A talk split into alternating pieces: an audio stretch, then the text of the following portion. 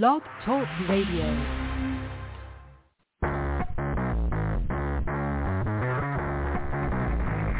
Hello and welcome to Action Radio. This is Greg Penglis coming to you from the historic district of downtown Milton on the banks of the beautiful Blackwater River. And now let's get into Action Radio.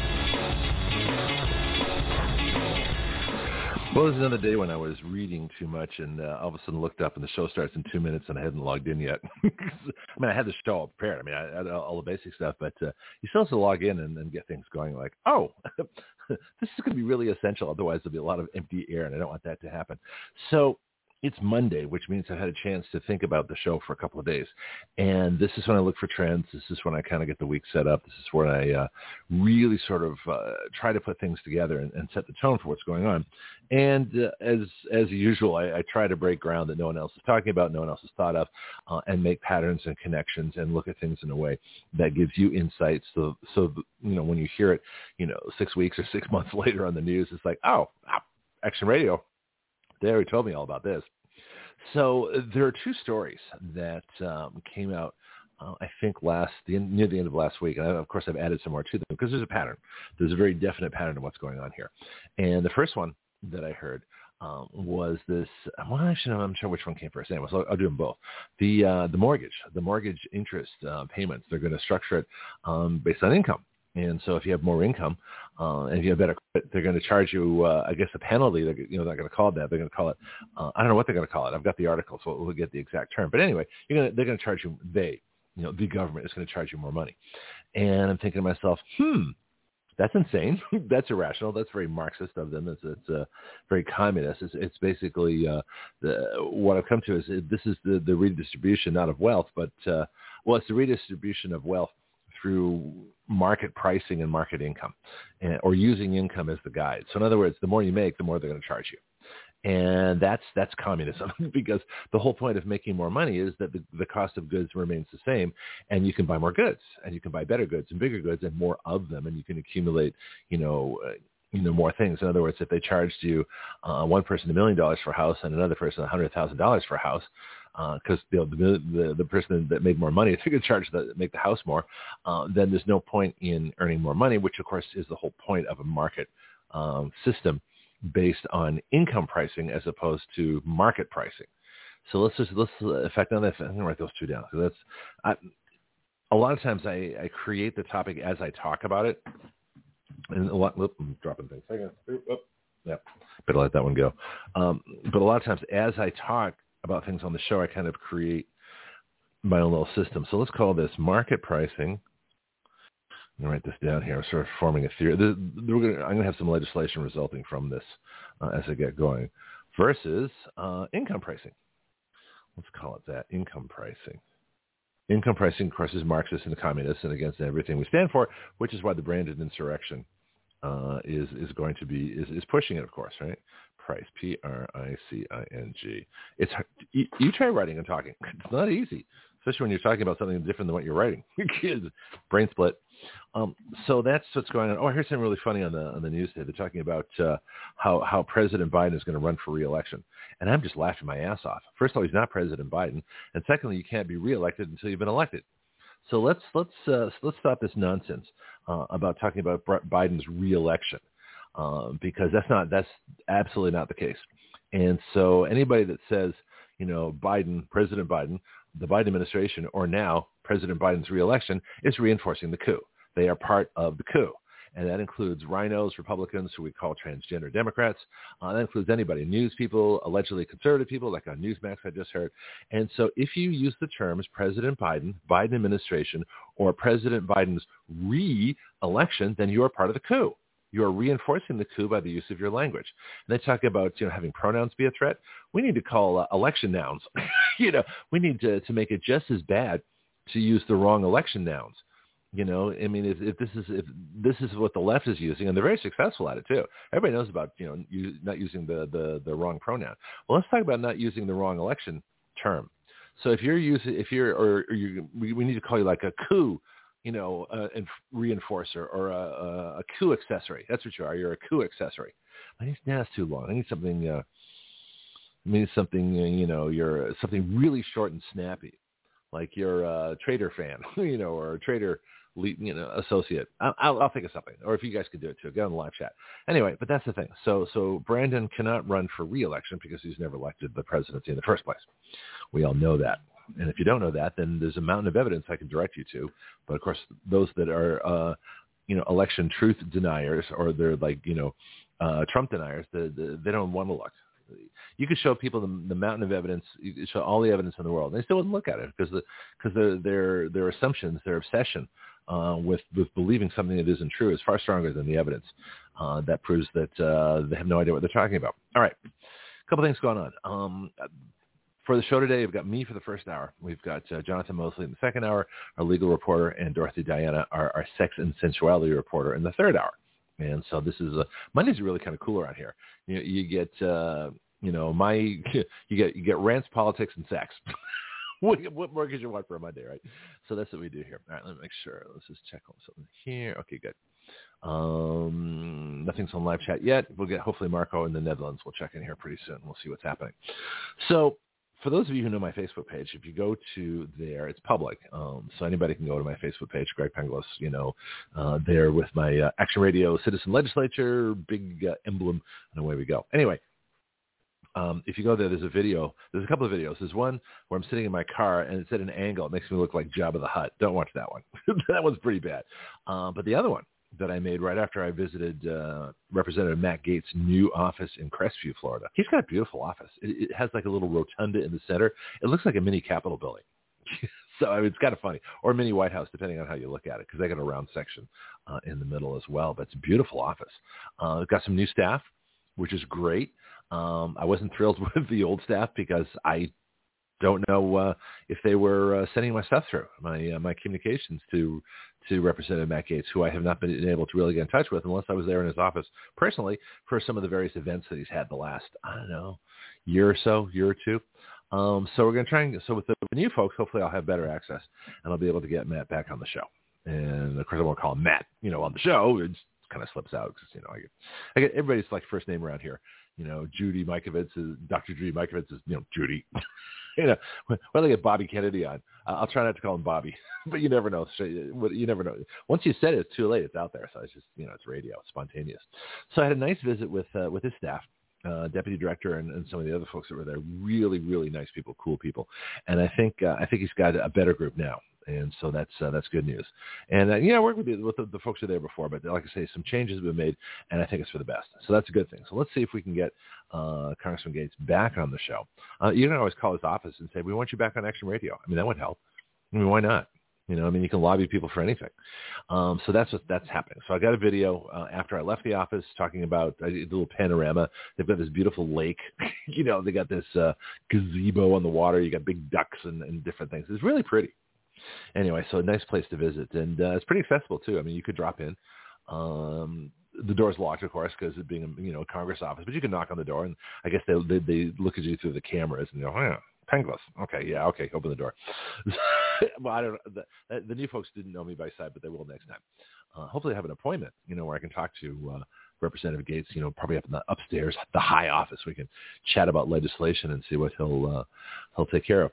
All right, so a couple of things. Um, we're going to talk. We'll talk about this more with Jonathon, but I want to introduce it, and that is the idea of this uh, mifepristone, the, the abortion drug, um, and hydroxychloroquine.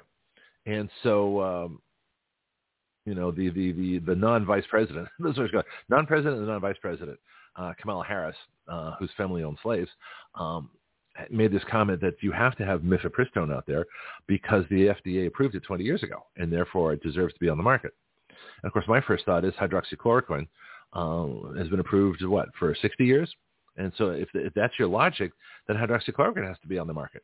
Of course, the difference being mifepristone causes abortions, causes death. Um, so it's, it's interesting that the FDA had to twist their, uh, their their mental gyrations to say that a drug that you know that causes death is also safe and effective. you know, wrap your head around that if you can. All right. And the other one is the hydroxychloroquine, which saves lives, which would have saved everybody like 90 plus percent of the people that uh, came in contact with COVID, because everybody was exposed to it, um, you know, and that was safe and effective. That actually was safe and effective, and it was it was economical. So let's add the third criteria. It would be interesting actually to add that criteria to the FDA. Not only do you have to make sure it's safe and effective, it also has to be economical. So let's let me put that one down to another bill. FDA safe. Of course, the non-vaccines are not effective or, or safe. Uh, you know, they're dangerous and deadly. Safe, effective. Good thing to talk to Gaetz about. And economical. But Greg, you can't do that. I'll channel Rush. But Greg, you can't do that. You can't have the, the FDA, which is a drug agency, you know, worry about the economics. Of course I can. Well, what do you think is better, to pay 20 cents for a hydroxychloroquine pill or, or pay $3,500 for treatment of remdesivir that causes your kidneys to fail so they can throw you on a ventilator and kill you so they can make uh, 150 plus thousand dollars on your death? Well, you tell me, $150,000 for the tax money versus 20 cents? Yeah. Yeah, I think economics makes a, you know, makes a difference. So we'll talk about that with Jonathon. Um, but let's get down to this idea of, of income-based pricing, of, of, of the difference between, I'm going to write this, I think I've actually, this is good, market pricing versus income pricing. So if you believe in income pricing, you're a Marxist. If you believe that people should pay, you know, based on, uh, on how much money they make, uh, and you're a Marxist. Uh, because uh, let's, let's, let's, let's talk about the big one, the graduated income tax. Right? The graduated income tax that we have here, which is a Marxist taxation system is based on your income. Okay?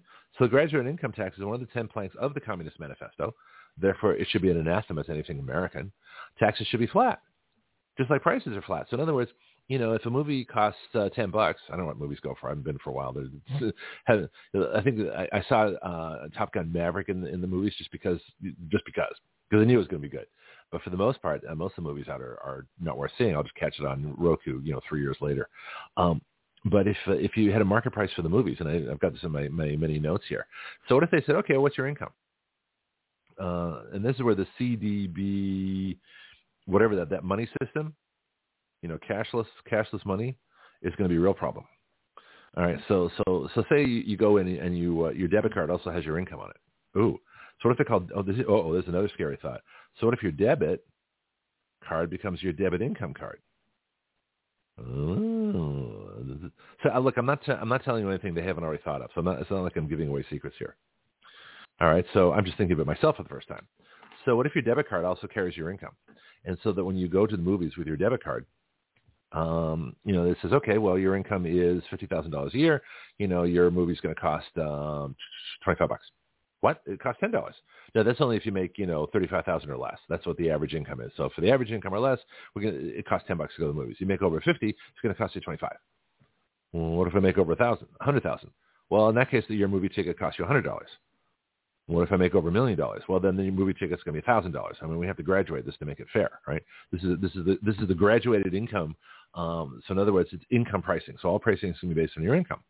Well, how do you know my income? Well, it's on your debit card. We, we've uh, we've merged the debit uh, card with your income card so that your salary, your pay, your compensation, your benefits, and things like that, anything you deposit automatically goes into the income side, and therefore the debit income card is able to be read as your income as well, and that's how we can figure what to charge you. That's what they're going to say. This is this is coming. All right. This is why cash is so important.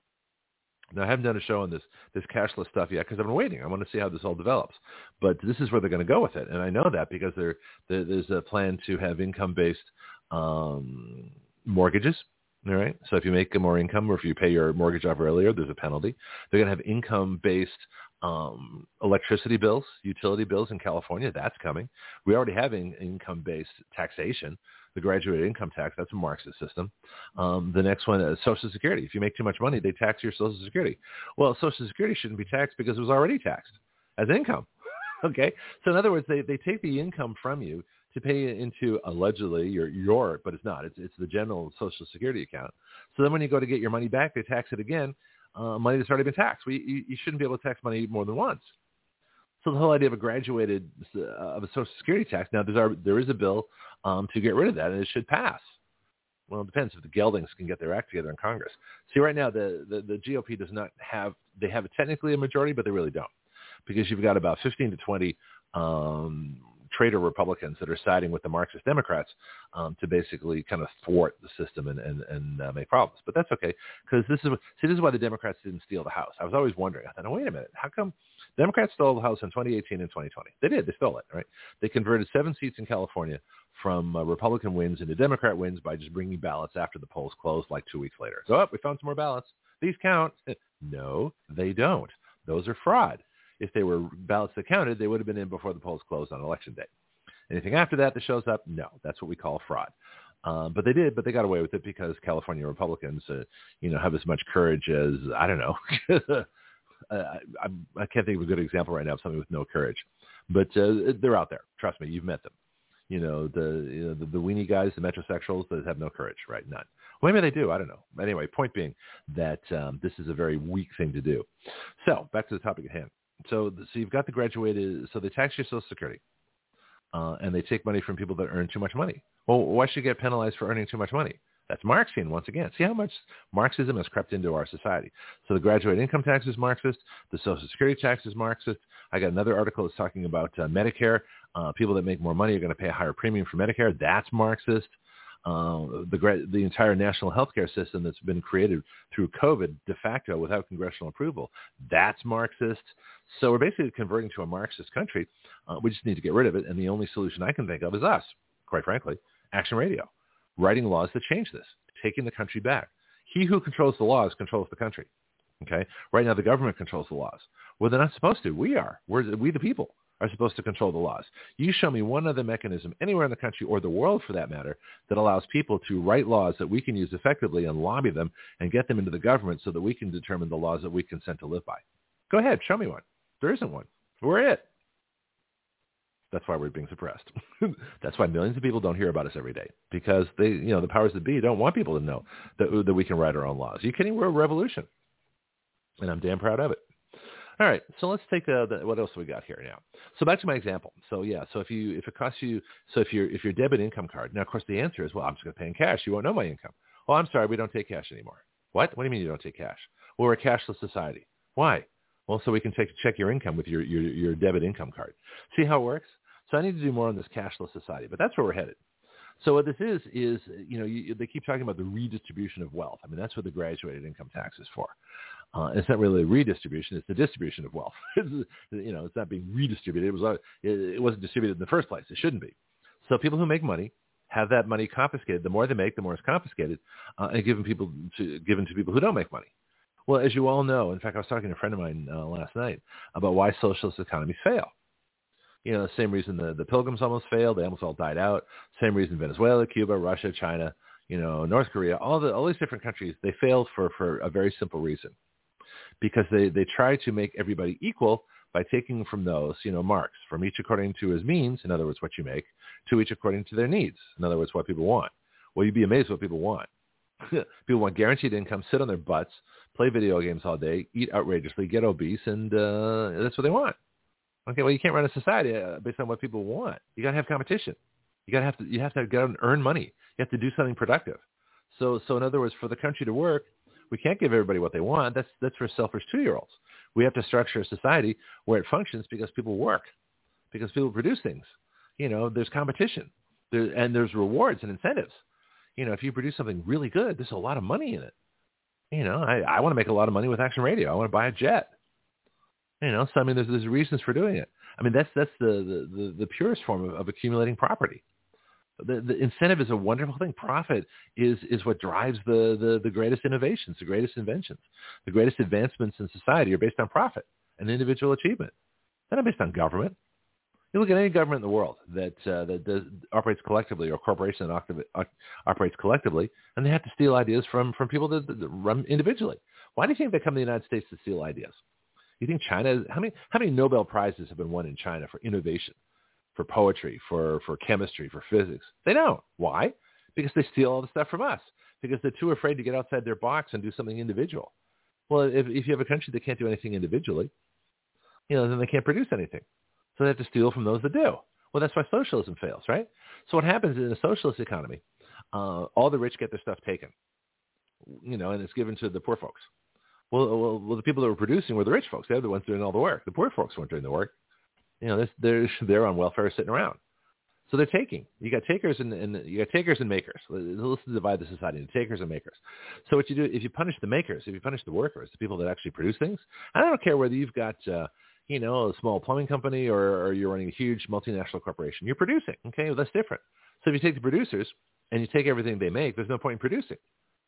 You know, so the takers are still going to take. They don't care. So they don't care if the, if the producers produce. They just want their stuff.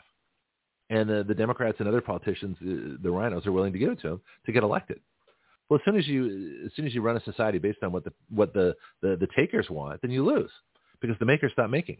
When the makers stop making, then you can't run a society because there's no money, and then it collapses. You know, Margaret Thatcher said it best. You know, socialism is great until you run out of other people's money, which is true. So as soon as the makers stop making, society crumbles because the takers they keep taking. you know, and the makers are like, I'm not going to support these people and myself. I just want to support me and my family. All right. So if you try and run a whole society on that, that that will destroy America. Uh, put simply, if, you, if we go to an, an income pricing system, this country will collapse under the same Marxism that every other country has collapsed under Marxism. That's why it's so dangerous. But you got to recognize it. Okay. So the graduated income tax is income taxation. It's it's Marxist.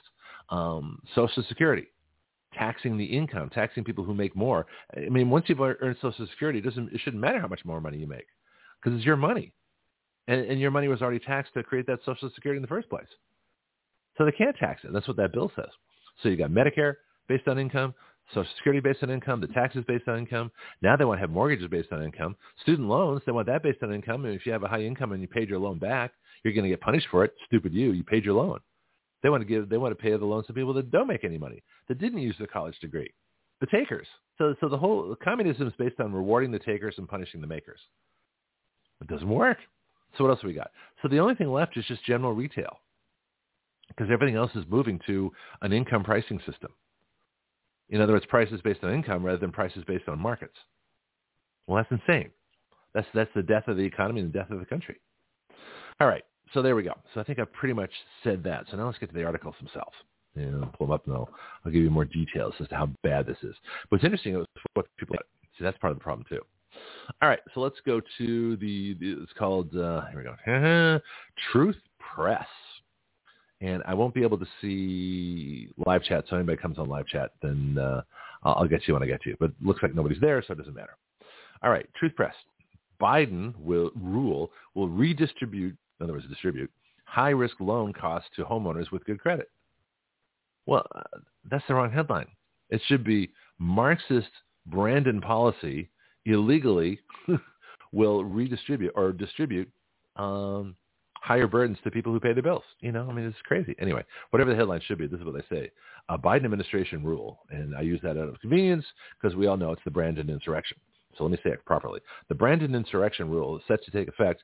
That was, so in other words, where's Congress? Congress, Congress, you're supposed to stop this kind of stuff. That's why we elect you. At least I think we elect you. I'm not really sure yet. The, the Brandon insurrection rule is set to take effect that will force good credit home buyers to pay more for their mortgages to subsidize loans to higher risk borrowers. Well, that's racist, you know, because because uh, you know what's going to happen. They're going to take money from the white folks, you know, who make a lot of money. Uh, this is, and they're going to say that uh, black people who can't afford houses need to be subsidized by white people who are getting white privilege. And that's racist, but that's what's going to be. But you watch, you you know that's coming, right? You know that's coming that's coming. Well, we have to. Uh, these neighborhoods have been redlined and punished all their lives for for being black. They're going to get. Uh, they have to be subsidized. This is like reparations. This is like Civil War. You know, slavery reparations. this is going to be this. You watch. You watch. It's going to happen. All right. Anyway, so it says that uh, what the effect the rule. And they can't make a rule like this. They have no authority to do this. There's nothing in the Constitution that gives any branch of the federal government the ability to punish people who make more money and pay their bills. That is absolutely, blatantly, categorically unconstitutional. It is so illegal they should be arrested for even proposing it. But you can't arrest people for what they propose, which is actually a good thing. But um, but they they had this has no force whatsoever. And anybody that goes, it's like Roe v. Wade had no force either. But uh, you know, millions of, of, of babies were aborted, even though the Supreme Court had no authority to even make Roe v. Wade. But people went along with it. Don't know why. Can I? I don't understand it. I you know, I'm just one person. All right take effect. So the rules set to take place to force good credit home buyers to pay more for their mortgages. Think about that. Good credit paying more. So that's Marxist. That's that's taking from the makers and giving to the takers. Experts believe that borrowers with a credit score of about 680, I was question the word experts, right, would pay around $40 per month on a $400,000 mortgage under rules from the Federal Housing Finance Agency that go into effect May 1st. That's what? A week and a bit? this, this next week. Wait, uh, Congress, where are you, you, you gutless wimps? Borrowers with a credit score of 680 would pay around $40 more per month on a $400,000 mortgage. Well, the first thing that all the homeowners should do is go out and ruin your credit. Screw them. Bar, you know, be like the federal government. Borrow things you can't afford, and then don't pay it back. Just mess around with the system. Screw around with the debt. Oh, I'm sorry. I, uh, uh, in order to meet my obligations, you have to raise my credit limit. Well, you do it for the national debt. Why can't you do it for me? You know, fair is fair, right? I want I want equity. I want uh, uh, government personal equity. Let's, let's call it that. So it should, it's equitable that people who screw up their credit on purpose, you know, should uh, not have to pay this. Well, so there you go. So all you have to do is get your credit score below 680, and you're good. Obviously, I'm talking insanity here, but you know, we live in an insane world. We're we are through the looking glass, and that's that's where we have to operate. Federal Housing Finance. Eh, who ever heard of the Federal Housing Finance Agency? Who the hell do they think they are, telling people with good credit they have to pay more money? Screw you. I won't tell you what I want to say. Anyway, COSTA will help subsidize people with lower. Why would you want to subsidize people with lower credit ratings? That's my problem. That's their problem. They're the ones with the lower credit ratings. Let them fix it. Also looking for a mortgage. Well, if you're looking for a mortgage, then you have to qualify. Whatever happened to qualifying for a mortgage? Okay. The reason I don't own a house is they're too expensive. I can't afford one. So I don't own a house. I don't try for a loan for something just because I feel entitled to it. No. Now, one day this show is going to make a fortune, and I'll buy a house. I'll buy a beautiful log cabin that'll be uh, rustic on the outside, modern on the inside, with uh, 15 guard dogs around the place, and uh, I'll broadcast from there. No problem. Anyway, but uh, until then, you know, I'll do it when I've got the credit to do it. Until then, no. Why? Because I'm a responsible citizen. But the people that, so in other words, they want to reward irresponsibility. They want to give money to people who can't afford the homes. They want to give homes to people that can't afford them. They want other people to pay for them. This is insanity. All right, this is how you'd lose your country. So what are you going to do about it? Huh? What are you going to do? What are you going to do? Didn't I see that in a movie once? I think, um, oh yeah, it was way, it was, it was a teenage film. What's her name?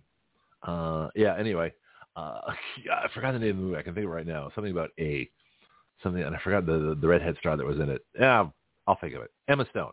Emma Stone? Maybe? I think I'm rambling. All right. Let me quote here. the changes do not make sense. Penalizing borrowers with larger down payments and credit scores will not go over well. Not go over well? This guy's a wimp. Ian Wright, senior loan officer at Bay Equity Homes. Well, first of all, you got equity in your title, so you've already lost me. All right. Tell the Times. It overcomplicates things for consumers during a process that can already feel overwhelming with the amount of paperwork, jargon, etc. Confusing the borrower is never a good thing. So his objection to a Marxist economic income pricing of mortgages is it makes things complicated? This is news? this, uh, this news site and this, this person are complete idiots. Let me, let me continue on before I start throwing things. The Federal Housing Finance Agency, which oversees federally backed home mortgages company, mortgage companies like Fannie Mae and Freddie Mac, those are government ones, has long sought to give consumers more affordable housing options. Okay, then then uh, that, that's not the government's role. That's like that's like having the government fix prices. Well, in effect, that's what they're doing. You know, the, they want to make homes more affordable, then get rid of the Fed and have the Fed stop setting interest rates. That would make houses more affordable. Okay, stop taxing people as much. Stop doing all the things that uh, you know. Stop all the regulations. Some of the ridiculous regulations. Yeah, asbestos. Yeah, that's a good one. Lead. Yeah, black mold. Gotcha. Makes sense. I don't know what else is on homes, but there's a lot of stupid stuff on homes. Uh, that makes them more expensive. Then it says uh, lower taxes. You want to make houses more uh, more affordable? Lower taxes so people have more money. That'll make houses more affordable. There's a lot of ways to do it without without adopting a Marxist uh, income uh, mortgage system. Then it says, uh, for those who work in the industry believe the new rules will only serve to frustrate and confuse people. That's not an objection. That's just a, that's, that's a total uh, abdication of, of any responsibility or, for telling the truth. That's not what the problem is. The problem is not it makes things inconvenient. The problem is it switches us to a Marxist economy. All right, this article has already lost me. I think I read part of this before. They're still dealing with the rules. Oh, they say, why was this done? The answer is simple. It was to try to narrow the gap in access to credit, especially for minority home buyers. See, I told you there was a racial component. I knew it was here. I knew it. I knew it. I knew it. Especially for minority home buyers who often have lower down payments and lower credit scores. Well, that's uh, that's racist right there. Saying that minority home buyers have lower down payments and lower credit scores. So in other words, so they're pandering to minorities in order to get people who can't afford bigger houses, bigger houses. Well, why don't you just buy the house that you can afford, or do what other people do, rent. You know, get a better job, get more education, do something for yourself. If you want a bigger house, find the way to get it, earn more money.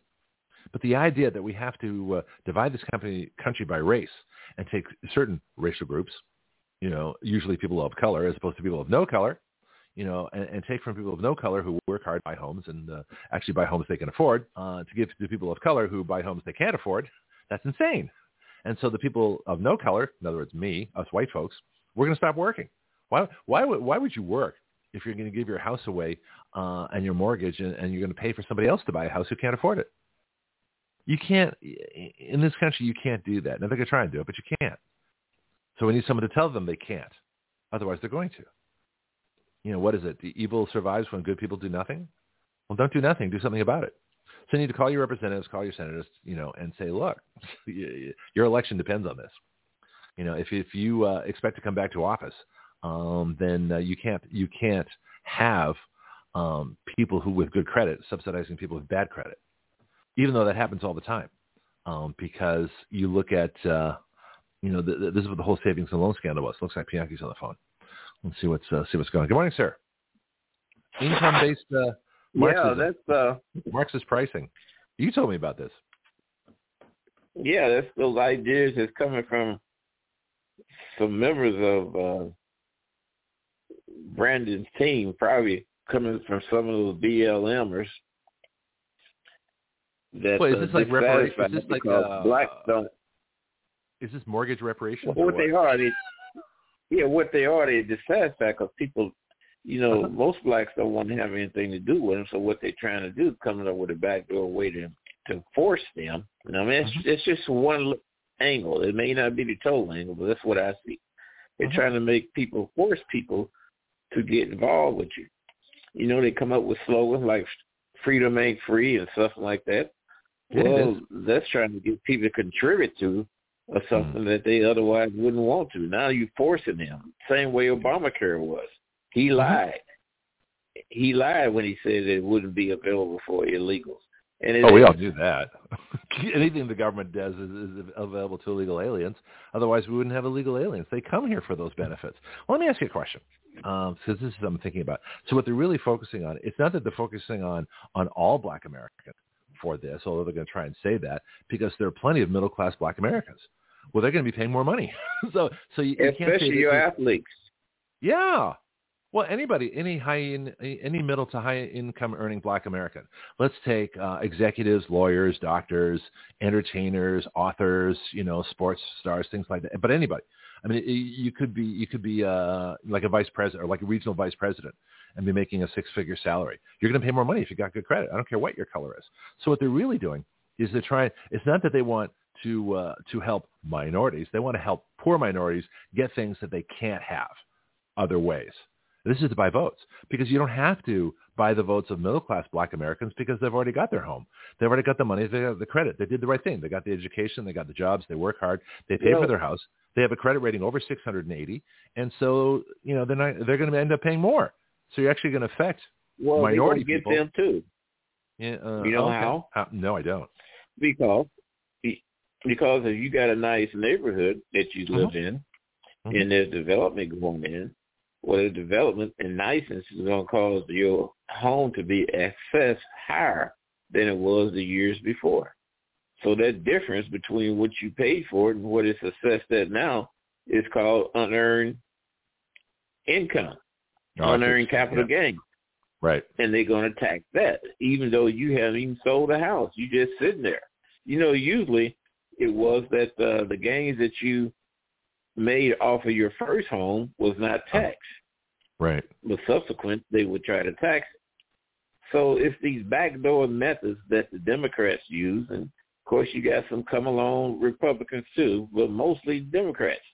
Right. They want to take your money. Well, you know, uh, there must be a way, and I'm not because uh, I've never actually owned a home. you know, I've sort of missed that experience just because of life circumstance. But for people that own homes, why would they? You know, I had a friend of mine that sold a house um, in California and moved, as many of my friends in California are moving. They're selling their homes, um, but it's uh, you know, the taxes are so horrible. They're, they're they're paying a ridiculous amount of money on the capital gains because homes in California have doubled, tripled, quadrupled. I mean, they've got up, depending, if you have a house for 20 years, you bought a house 20 or 30 years ago in California, you, you know, you get a $150,000 house is now worth, you know, 1.5 million. I mean, there's some ridiculous things that happen. Uh, maybe not that, that big a difference, maybe half a million to like, you know, 2 million or something like that. But houses have gone up so much. Um, but they, they tax, you know, and they're taxing every year based on the assessed value. So what we really need to do is go to a sales tax a sales tax based on the price of the house. And that's that'd be the one-time charge. So you don't have any. So probably we need probably just need to get rid of property tax. So the idea that you can be assessed at the increasing value of your home, or we need to tax at the home price where you bought it. Maybe corrected for inflation, and that's about it. But they, they, the assessment should only be on the cost of the price of the house when you bought it. Of course, then the incentive for government is to have people uh, sell their houses as rapidly as possible so they keep up with inflation and keep up with the current value. So well, I don't know how to work sales tax. Uh-huh. Well, sales tax is used to pay for things, for instance, like your your schools, your public schools. Mm-hmm. Property now, tax too. In some areas, huh? Property tax too. In some areas, in some areas where, like in the inner cities and that, where the property is not worth more, what they want to do is tax the outlying areas more in order to make up for make hmm. up revenue that can be derived from property taxes in those inner city areas. And right. another thing, some, of these, yeah. some of these municipalities, like St. Louis County, have what they call drive-by assessors. They just drive by and look, yep, it looked like it increased in value, and then they go on down to the next one, and the next one.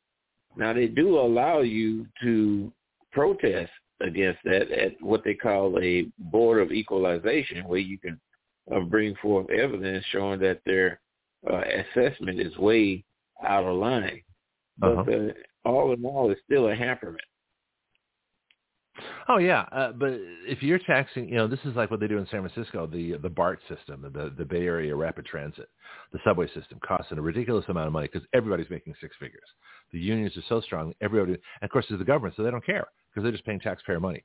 Um, in fact, my guest last week, uh, Bianca from San Francisco, was saying that the only people who can live in San Francisco now are people who work for the city and county of San Francisco. That's the only place that can afford to pay enough money to to do it. You know, you, regular people can't live there, and so it's like super rich on people that work for the government, make up the whole town. So of course, all the government, you know, policies, the wacko ones, are going to succeed because the government's paying for everybody to live there. You know, paying for all the voters who don't who make less than uh, you know a million dollars a year so it, it's just a crazy system. But you know, why would you? But anyway, back to my point: the BART system is being paid for by people who live hundreds of miles away who never use it. I mean, all citizens of California are taxed to pay for San Francisco subway. Well, that's crazy. This is why we need separate. I, I can get my article out again. The city state. So in other words, these cities need to operate as separate entities, separated from their state. They they are become city states. They become a, a separate taxing entity, a separate supporting entity and the, the rest of the state, you know, the suburbs, suburbs and the rural areas, they need to become their own area. Let them support themselves. So it's going to be, well, we need to talk about that. Yeah. At some point, then people will just say they refuse that, and I'm not going to pay it. And until well, you that's why people, people are moving. That's bogus. Yeah. Well, moving is one thing. No matter where you move, you live in a state, you still gonna have to pay for public transportation in a city that you don't even use. Well, the best thing is to, is to go to Florida where they don't have an income tax. So I don't mind, you know, I mean, obviously I do, you have to pay some tax because there are some things the government has to do, you know, so I don't mind doing that. Um, what I, what I mind paying for is all kinds of ridiculous stuff like illegals getting health care and stuff like that. Um, so that's, that's the big problem.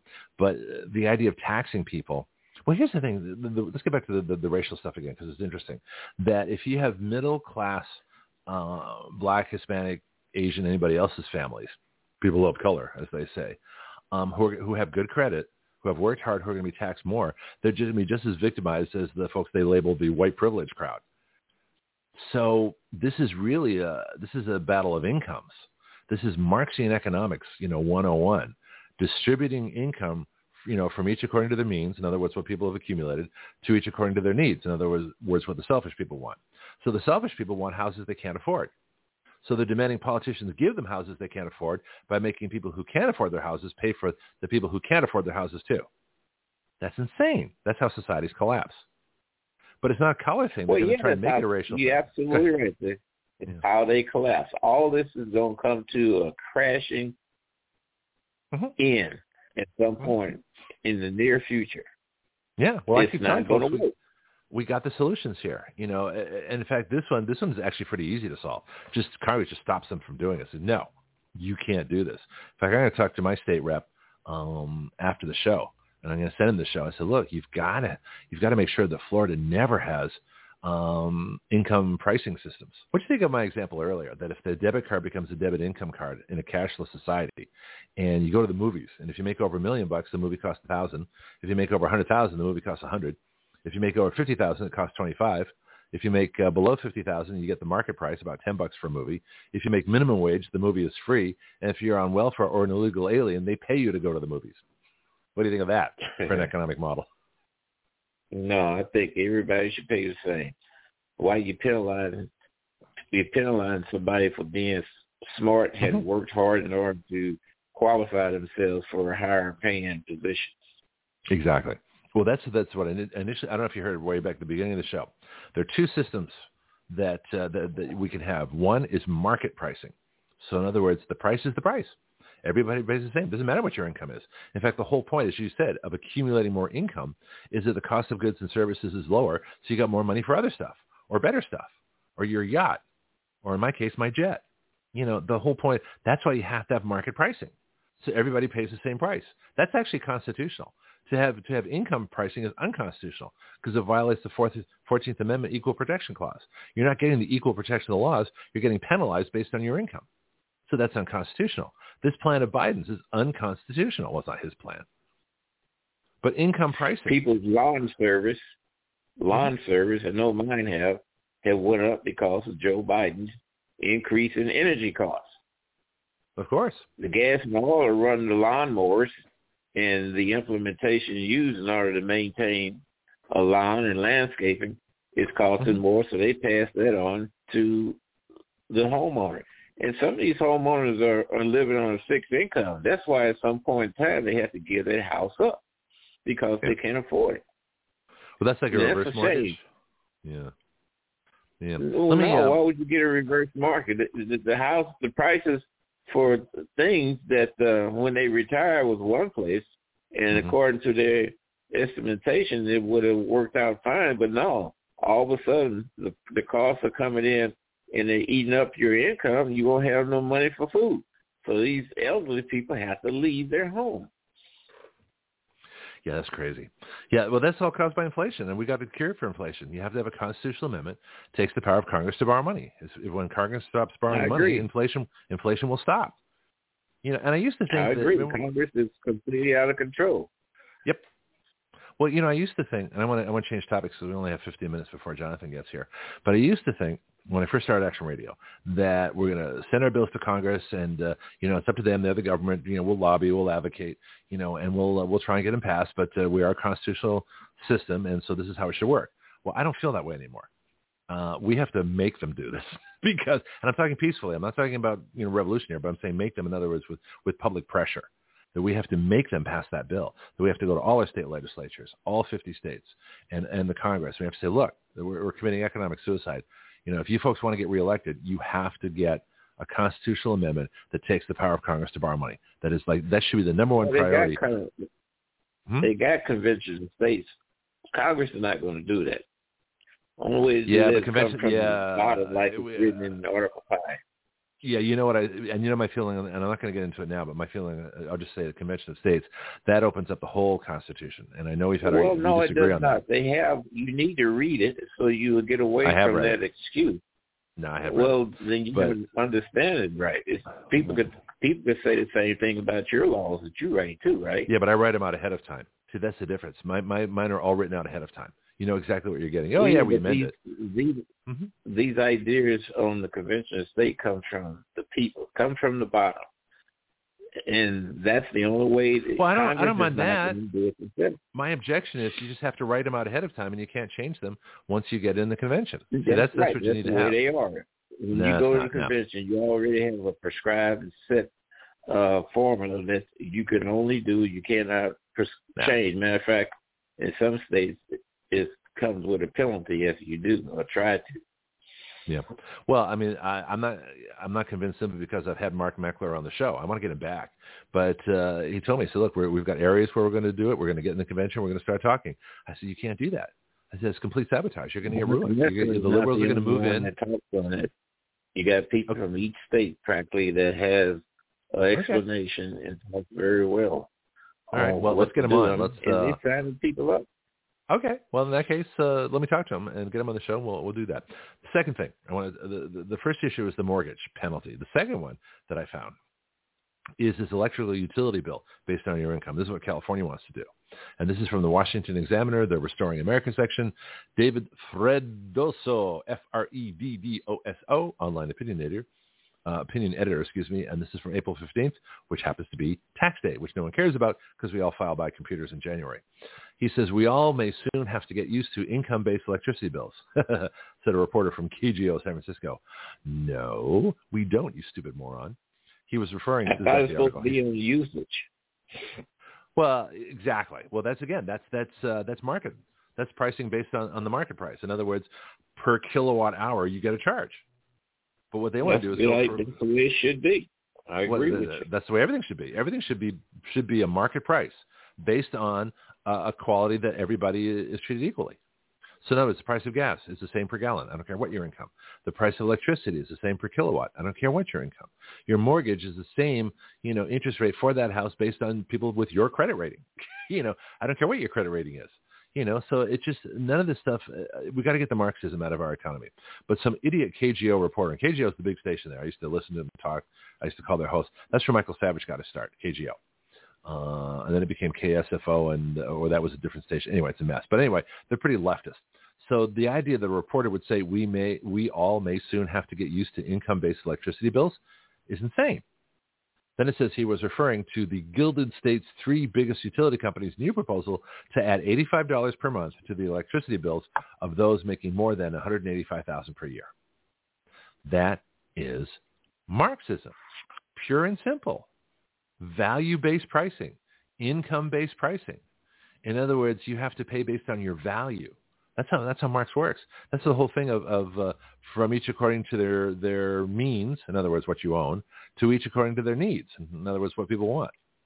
Well, you can't you can't make a system. Well, you, you can't you can't base a system on makers and takers. It's, that's the part that doesn't work. Go ahead, and then I'm going to finish this article here. You're trying to punish people uh-huh. because other people can't make it. You got an educational system that's mm-hmm. there that is not producing. You got parents that having kids that don't push their kids in the right direction. You got jobs that have left and gone that would have been ideal for those of the lower job market. Mm-hmm. And now you're trying to punish those who have went, like I said, and took up the hard subjects in order to get degrees for the high demand and the high salary position. Mm-hmm. Sure. I'll give you another one, student loans the idea of giving uh, of of what I call graduate student welfare. In other words, paying the loans of people that refuse to pay them back, punishing the people who did pay them back. That's yeah, another. those is going out getting a hundred thousand dollars, a hundred and fifty thousand dollars worth of student loans for a job that's going to pay thirty five thousand dollars a year. What kind of damn sense does that make? Well, it doesn't. But you should. But first of all, student loans should not be within the government.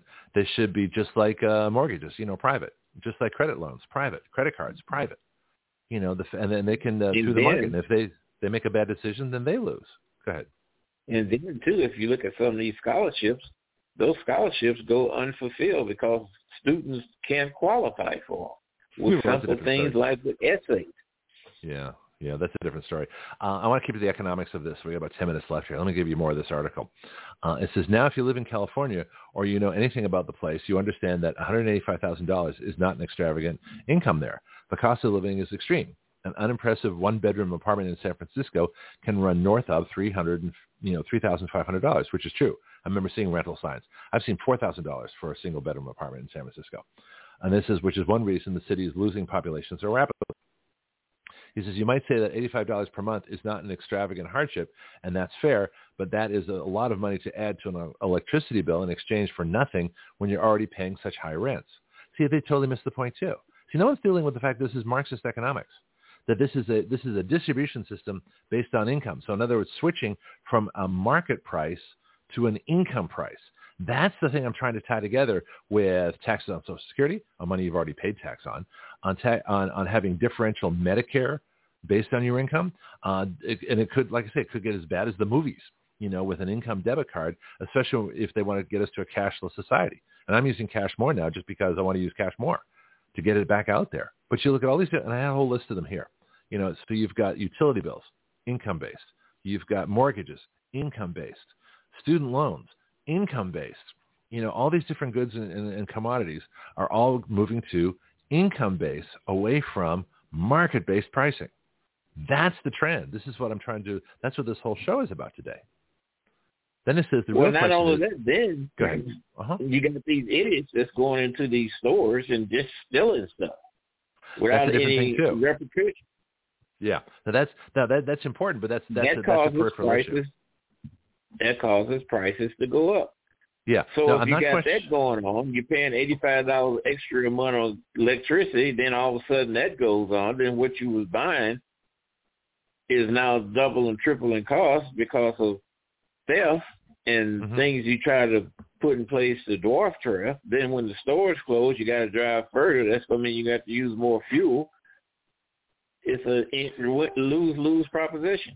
No, it is, and I, I understand that, but what I'm talking about is is an economic system, not just individual prices. So yes, everything drives up the prices. The cost of fuel. I know I know diesel is down in price, which I find interesting. I haven't quite figured out why that is. Like two dollars a gallon cheaper because it was way too high. I guess when they're trying to shut off the supply lines, they raised the price of diesel so nobody could get any goods or services.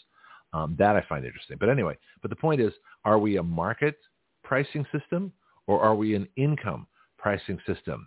A market pricing system is a free market. And I don't use the term, I don't use the term capitalism because Marx used that to denigrate the free market, not uh, not describe it. And so you, you don't, I don't use those that term. So it's a free market. It's a, it's prices based on the market where everybody pays the same, or it's based on on your income where everybody pays according to their means. So if you pay according to your means, that's Marxist. That's a Marxist economic system. So regardless of all these other factors that increase prices or even decrease prices, that's not the that's not the real point that I, that I want to get to today. The point is which system are we going to live under? Are we going to live under a market pricing system where everybody pays the same, or uh, for whatever good or service they want, or are we going to live under an income system where everything that you you do is judged by your income, all your prices? That's the danger. That's the point I'm trying to make. Make sense? Yeah, it makes sense. And the income system is not going to work because you're always going to have more people that's without that certain level than you are going to have those that's above. But it, it doesn't work in principle. Work. But it doesn't work in principle. I, mean, I don't care how much, you know, even if it did work, it would still be wrong, you know, but it's not going to.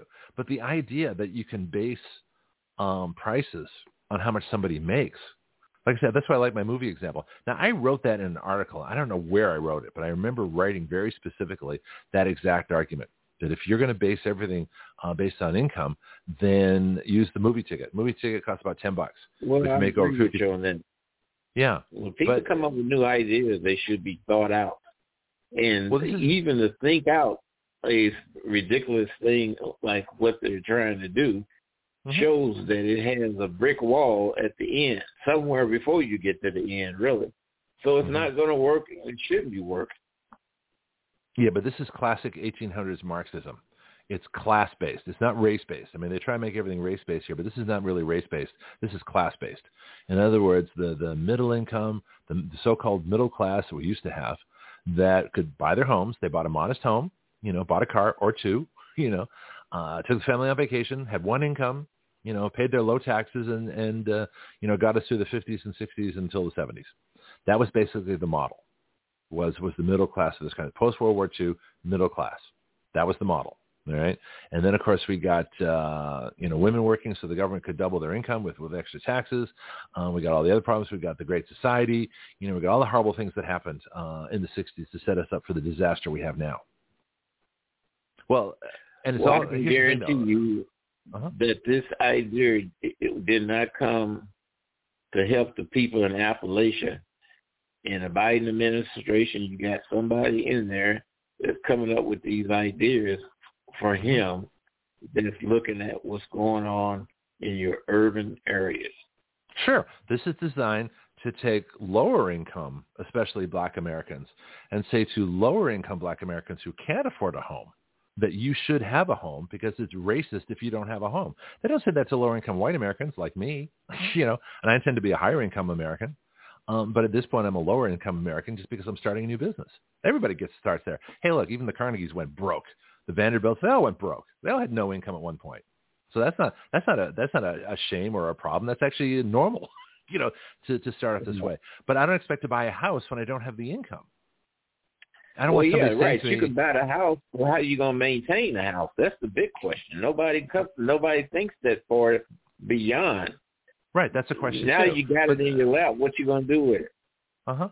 But just but what they're saying is that because there are black Americans who can't afford the houses that they want because they don't have the income, that they should get a special privilege. And they're making it a racial thing. So, well, these people deserve a house. No, you don't. You don't. Des- nobody deserves a house. This is how this unless you want to get one. You gonna make yeah. it. You can uh-huh. make it possible for somebody who to get a home who really don't have the, the capacity to to, maintain, to to buy that house. Okay, now they have it. How are you going to maintain it? Well, they can't maintain it. What are you going to do? Come up with some other scheme in order to make sure that they have money to put on a new roof, to maintain the lawn, to pay the trash bill. Mm-hmm. Now, if you don't do that, then the property value go down, which affects the other properties in the area. Now, all of a sudden, you're going to have everybody with less than a 640 credit score. Well, that's interesting. Well, see, now my, my plan was that anybody that gets affected by this, you know, which is, uh, you know, uh, should immediately dump their credit. I mean, just go buy things, you know, get your score below 680 and then it won't affect you. You know, I mean, sabotage them. I mean, you shouldn't have to do that, but it would be an interesting, interesting thought if people did that. Um, but, but that was, that was another one of my thoughts. But here's the, here's the basic problem. Anytime that the government takes from one person to give to another person, that's illegal. That's Marxism. That is a basic violation of our rights of our individual rights. We have a right to what we've gotten, what we've accumulated. We do not have a right to take from someone else to get anything. That's why there's no right to health care. There's no right to food or shelter. You have to get those things yourself. Now, you shouldn't be and blocked from getting them, too. but you don't have a right to them from somebody else. Yeah, go ahead. Yeah, and another thing too, people that have the money don't usually use credit. You know, I had to start using a credit card because my credit. He said, "Well, you don't you don't have no credit." I say, "No, I pay cash for everything." Mm-hmm. Yeah. So now what's going to happen? There's one way to dwarf that um, Biden plan. Just pay cash for everything. Get rid of your credit card. Use everything on a debit card. Okay, now have to use cash. debit cards, you can't walk around with money in your pocket because people yep. hit you over the head, like we've seen in Chicago and we've seen in other places where they board a train and rob everybody on a train in 2022, mm-hmm. like they did back in the 1800s. It's just, I wonder if it, it's a Mad Max. Yeah, so, so you can't walk around with cash because, well, that's probably the reason that there is so much crime is to stop people from walking around with cash to force them to use credit. What if we had cash accounts that were secret? Uh, I'm, I'm going to work on that in a sec. We got Jonathon who's going to drop in here. So I don't want to develop this too much yet. I'm going to work on that. The idea of a secret cash account. So in other words, you don't have a debit card, but you have a card that has a secret cash account that you put money in and you can take money out, but there's no tracing of it. It has to be encrypted or I don't know. I'll, I'll think of that in a bit. But the whole, the, the, but the way this is going to work, this is why they want to get rid of cash, right? And so if we go to this, this government, I forgot what CDBK, whatever it's called. Marco knows in, in uh, Netherlands. Marco, if you can give me the um, the, the, the acronym letters uh, to what this cashless thing is, the government, the, the, the currency based or whatever it is. Jackie, do you know what's that? What's that that, that acronym I don't for the know. cashless society? Okay, anyway, Marco, he'll get back to us in a minute when he can. Um, and I think you're the cashless society now. Most people use plastic, except when you're at the Walmart and the, the, the family in front of you pulling out money out of their pocket, well, you know, have a suspicion that they're illegal in the country. Yeah. Thanks, Marco. CDBC. That's the cashless society. See, the only way this stuff works, I can just, I just, I speak into my microphone. I get an answer from the Netherlands in like 20 seconds. Don't you love the age we're living in? It's really incredible. All right. Thanks, Marco. Appreciate it. Um, but this is how this is going to work. You cannot have an income-based pricing system with cash because cash, nobody knows your income. You know, I don't even know if the card, so say your debit card has a, when, go ahead. Your income is reported to the Internal Revenue Service. Yeah, but it's not reported to, to your local grocery store. well, no, the, I explored the this earlier in the hour. Prices, the, the grocery store prices are going to be marked as it is, but not your income is reported to the Internal Revenue Service quarterly by your whoever's paying it. Wait a minute. No, no, you, you, uh, no. What if they? This whole uh, fact, Marco even added central bank digital cur- currency. This is why I love our live chat. Anybody wants to type in from anywhere in the world, please feel free. Except when you listen by podcast, because you know you can't do it then. but central bank digital currency. So in other words, if the central banks are, are issuing currency that's digital, that's recorded all our transactions, they know your income so that when you go to a store with your digital currency card, that the price will be told to you on your card based on your income. Now they can't do that if they have cash out there because we can just we would just pay the market price, right? So this is why this is this cashless stuff is so dangerous. Now I haven't really explored it on the show. Again, I've been kind of waiting for it to develop, and I'm going to learn about it when I can. But the problem is that that is the way they could move us to an income-based economy rather than a market price-based economy. And that's why this this and whole idea of cashless. collect the fees on those cards, J.P. Morgan, like they do now, and you snap cards. Uh, I don't know. Uh, the fees aren't my concern as so much as the uh, the idea of converting our economy from mar- from from a market price economy where everybody pays the same to an income price economy where everybody pays according to their income, which is Marxist. That's my big concern right now. I wonder yeah. where Jonathon is. Yeah. All right. See if Jonathon's going to show up, or, or should I play something? Yeah. Okay, hasn't sent me a message. Yeah, he's probably still having coffee. Hey, Jonathon, wake up. Call the show. All right, let me take a break right now. It is now 8.02. 8.02. Play a couple things, and we'll be back in a little bit. Greg Penglis here for my book, The Complete Guide to Flight Instruction. Everyone at some point in their life wants to learn how to fly.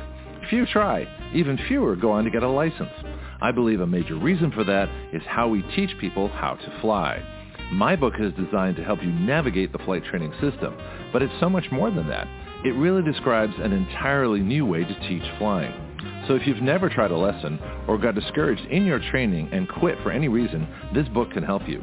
Don't be a rope pilot who just follows procedures.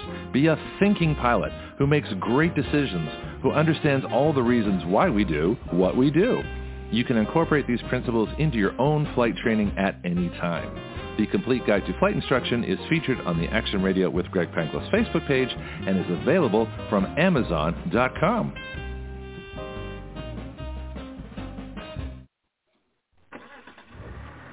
Well, that sounds good. Even better. Okay, how about your car? If you want the best service for your vehicle, please talk to James at Florida Stores Automotive, conveniently located at 6715 Caroline Street in the historic district of Milton, Florida, right between the Milton Bakery and the Blackwater Trail. Whether you need an oil change or an entire engine replaced, this is the place. The phone number is 850-623-6651. That's 850-623-6651. Call, ask questions, and get the information you need. Florida Stores Automotive is a full-service automotive shop for both domestic and imports, modern and classic. It is a family-owned business here in our Milton community. Open weekdays from 7.30 to 5 p.m., Florida Stars Automotive is a convenient place to keep your car maintained and on the road. Ask them about Firestone tires and the rotation and maintenance plan. Florida Stars Automotive.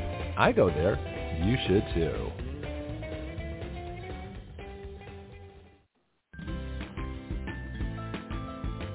Do you know your way around healthcare, insurance, pharmacies, surgery? alternative treatments and choices? I don't. Which is why I'm so glad I met Priscilla Romans, had her on Action Radio, and learned about health patient advocacy. She is the founder of Graith Care. And now as an affiliate of Graith Care, we are proud to offer through our discount code, WYL, which stands for Write Your Laws, a 10% discount. Graith Care saves you both time and money.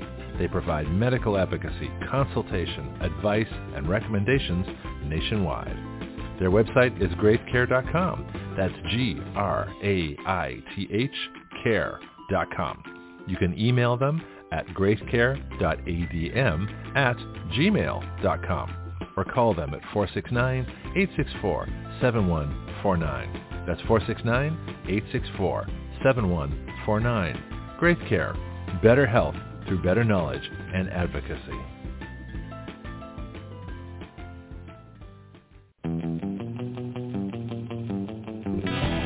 Action Radio.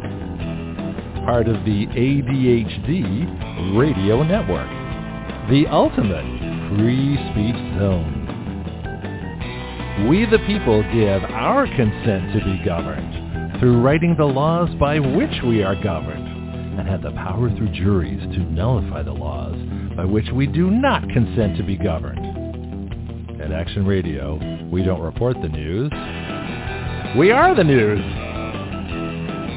Every other show reports what has happened. We talk about what can happen. From the questions no one has thought to ask, to the answers no one has thought to consider, to the actions no one has dared to take. That is Action Radio.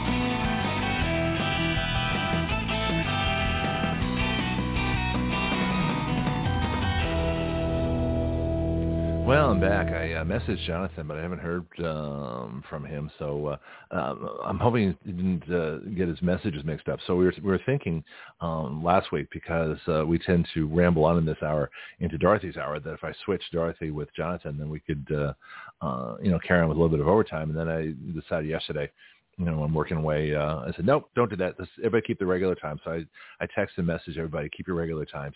And so I don't know if I just want to make sure that message got through. It's like, Jonathon, it's your turn. Call in. Sorry, send us some messages. All right, let's. Um, you know, here's um, another example. Go ahead. Here's another example I'll be talking about. This is on a Twitter page, Senator Charlane Oliver. uh-huh. She's a black female who represents District 19 of the state of Tennessee. This is what she writes. My first year in the Tennessee legislature was one for the history books. Literally, I'm proud of how I represented District 19. Now check this out.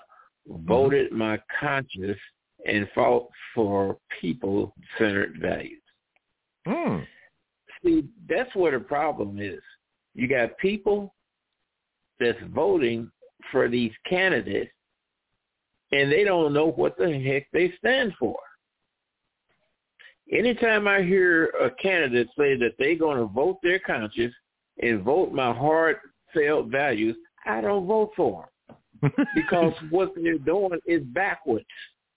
They suppose should be listening and be sent by their constituents for a purpose, not to go there and vote your hard-given conscience.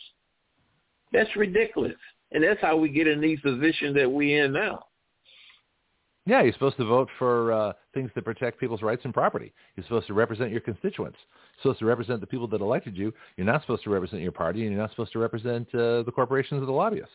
Yet that's what happens. So we got Jonathon. Good morning, sir. Welcome to the show. Again. Good morning. Somebody somebody told me to call this number. No, I I I, I totally agree with Bianchi. That's that is a great point.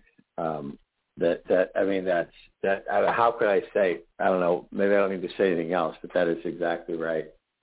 Um, we got to I mean it's code word it's code language and we you like I'm not going to listen to you I'm going to do whatever the hell I want. Yeah. Um, and we fall for it. Well, it actually sounds like uh, United Nations Declaration of Human Rights. In other words, I'm going to vote for human rights, not individual constitutional rights. And human rights mean we're all equal on the planet, which means a person in Madagascar has every right to your house that you do. you know, that's the example I use. But uh, that's where these people go with it.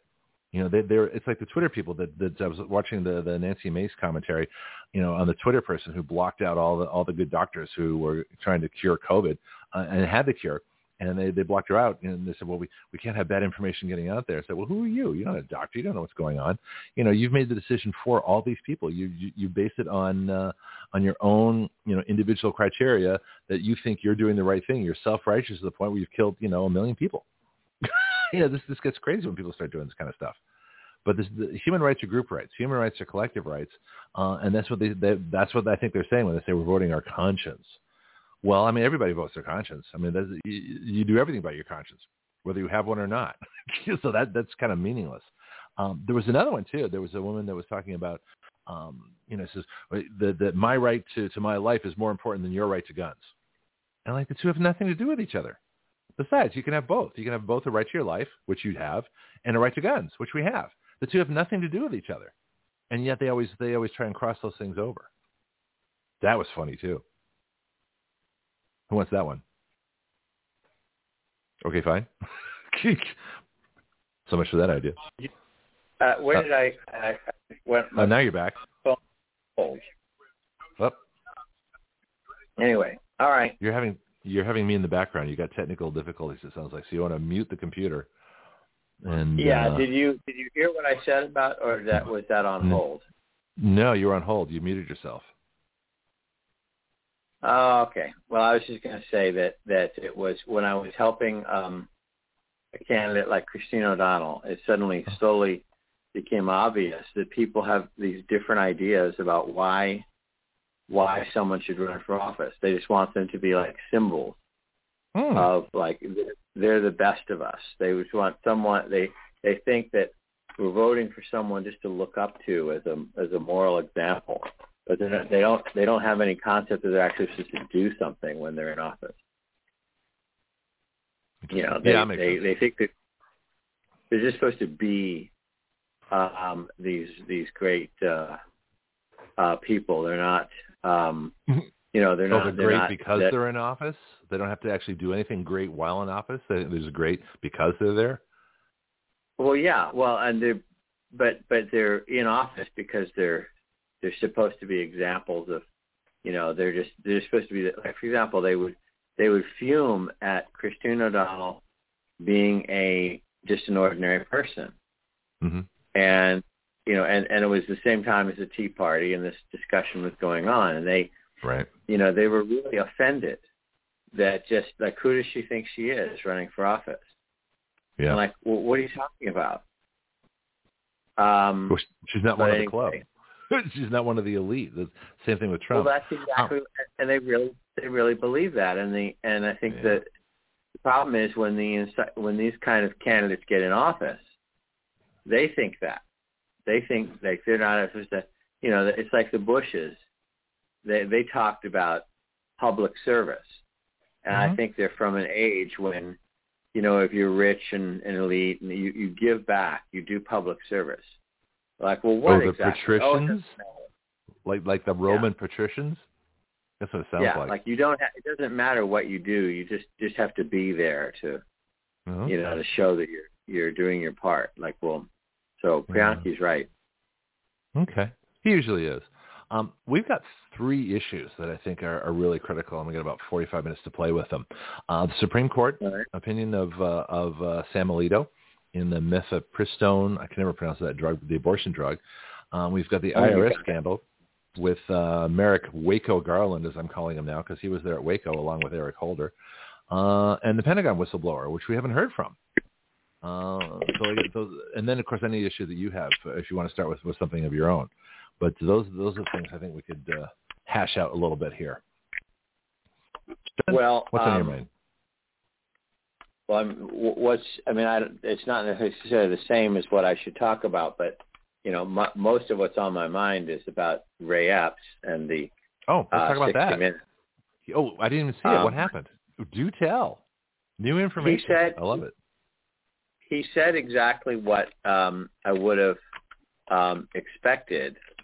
Oh. Um, you know, but but the the thing the thing is is that he, he um, he described what's the same as pretty much all the other January 6 defendants.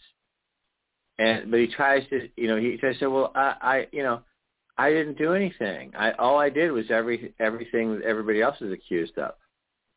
Does that make are you getting my point? I mean, he's like he describes like uh, the only the only difference between Ray Epps and all these other people, in his best interpretation, which nobody believes, uh, nobody should believe, um, um, is uh, you know is that um, is the same as everybody else. So it's like you know, so if if we took, is this I mean, innocence by association as opposed to guilt? well, there's definitely guilt by, but the thing is, is saying that is it saying like, you know, what? All I did was tell people to go attack the Capitol and go inside and and uh and I helped to knock over the barricades and I you know trampled over this this police woman who was on the ground and like what? You know what what's the big deal? I'm such a victim here. And you know and and you know 60 minutes actually did a pretty good job of like I mean the the, thing is is that as I expected and I don't know why I had such a premonition of this but um it is that they they in trying to defend him and trying to diffuse the issue of Ray Epps as the mastermind of of nine of, of January 6th, mm-hmm. um, I'm sure that searches, you know, all they did was spread the truth far and wide. Um, they, they did they did they did more to help um, the the cause of January 6th defendants than than they have any idea. I mean, because because because the the idea for I mean, it was all about poor me, um, Ray Epps, but but he was not distinguished in any way from any of the other people. So um, you know, eh, so I mean that that that's in the best interpretation, and then they um, and then they described his uh, uh, you know, his text where he said he orchestrated the whole thing. Mm-hmm. And and he says that, you know, they showed him saying go into the Capitol, go to the Capitol and everything like that. Mm-hmm. So um it was just it was just bizarre. All all they did was end up advertising the uh the concerns about Ray Epps. Um who who was the interviewer? Oh, it was several. It was okay. I, I didn't pay attention. Um, but it was. Um, I think I remember the name, but I but it's just it just escapes me. Um, there is. I think I there's actually there. two. I, uh, yeah, I haven't watched 60 Minutes since Mike Wallace left. what was that? 78, 82? I, I don't know. Uh, but yeah. um, um, well, can you, can you imagine conversations around the Wallace dinner table as Chris Wallace is getting progressively more Marxist than leftist, and Mike Wallace's dad, who was fairly liberal, but he was a decent guy. You know, I've seen his interviews. He actually interviewed people, and he was good at what he did. He actually asked real questions. And then you get Chris Wallace, this little whimpering communist. You know, you just imagine at the dinner table, "What are you doing now, Chris? You idiot! You're not a journalist." You know, I mean, I don't know. I just it'd be one of those like conversations we'll never know about. But uh, yeah. Chris Wallace is not his dad. Not even close. Well, the thing, the other thing that happened, and, and so I was talking to somebody, and I pretty much, I, I, I well, mm-hmm.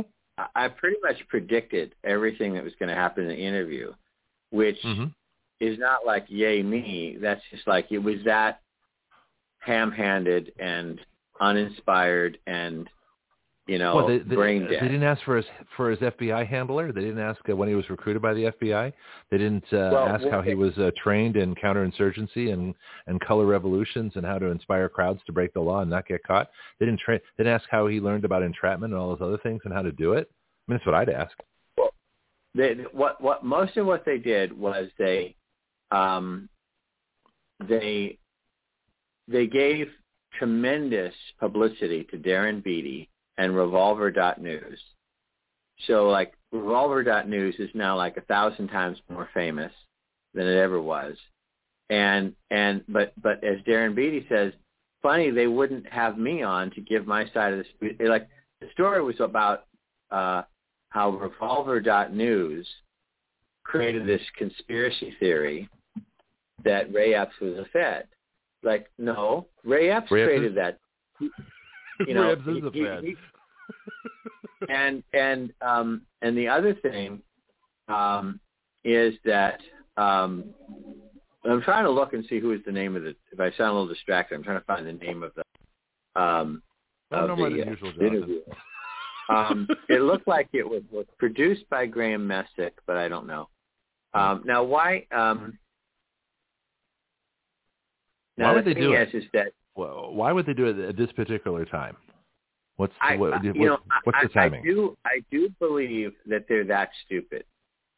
oh, okay. I, I believe I believe that they are they are stupid because um um because they hang around with you know the same people. right. I, I The say they're stupid not in terms of not not in terms of met yeah right not not in terms of um not in terms of intellectual equipment hmm but in terms of hanging around with all the wrong people you know hanging Mm-hmm. around with the wrong people Reinforcing And- each other's insecurities and uh, world domination plans and, and uh, arrogance. it's like they make Right. arrogance common. Yeah, it's like it, and I think I think uh, in their minds right. They they think that here's another example of Fox News, Tucker Carlson, um, getting things wrong, and you know, but here there's like there's I mean you can't possibly Mhm. uh, defend you, you can't possibly attack Tucker Carlson's thing. But what what they did i- as um, is uh, is they said see see here's the thing is that people have been saying that Mhm. um, there's this vast difference between how the Department of Justice is treating Ray Epps and everybody else who did far who did far less and there's Mhm. far less evidence of them. Um, and so they're trying to say that um, there's no evidence that he that he's a Fed. But of course that's a straw man.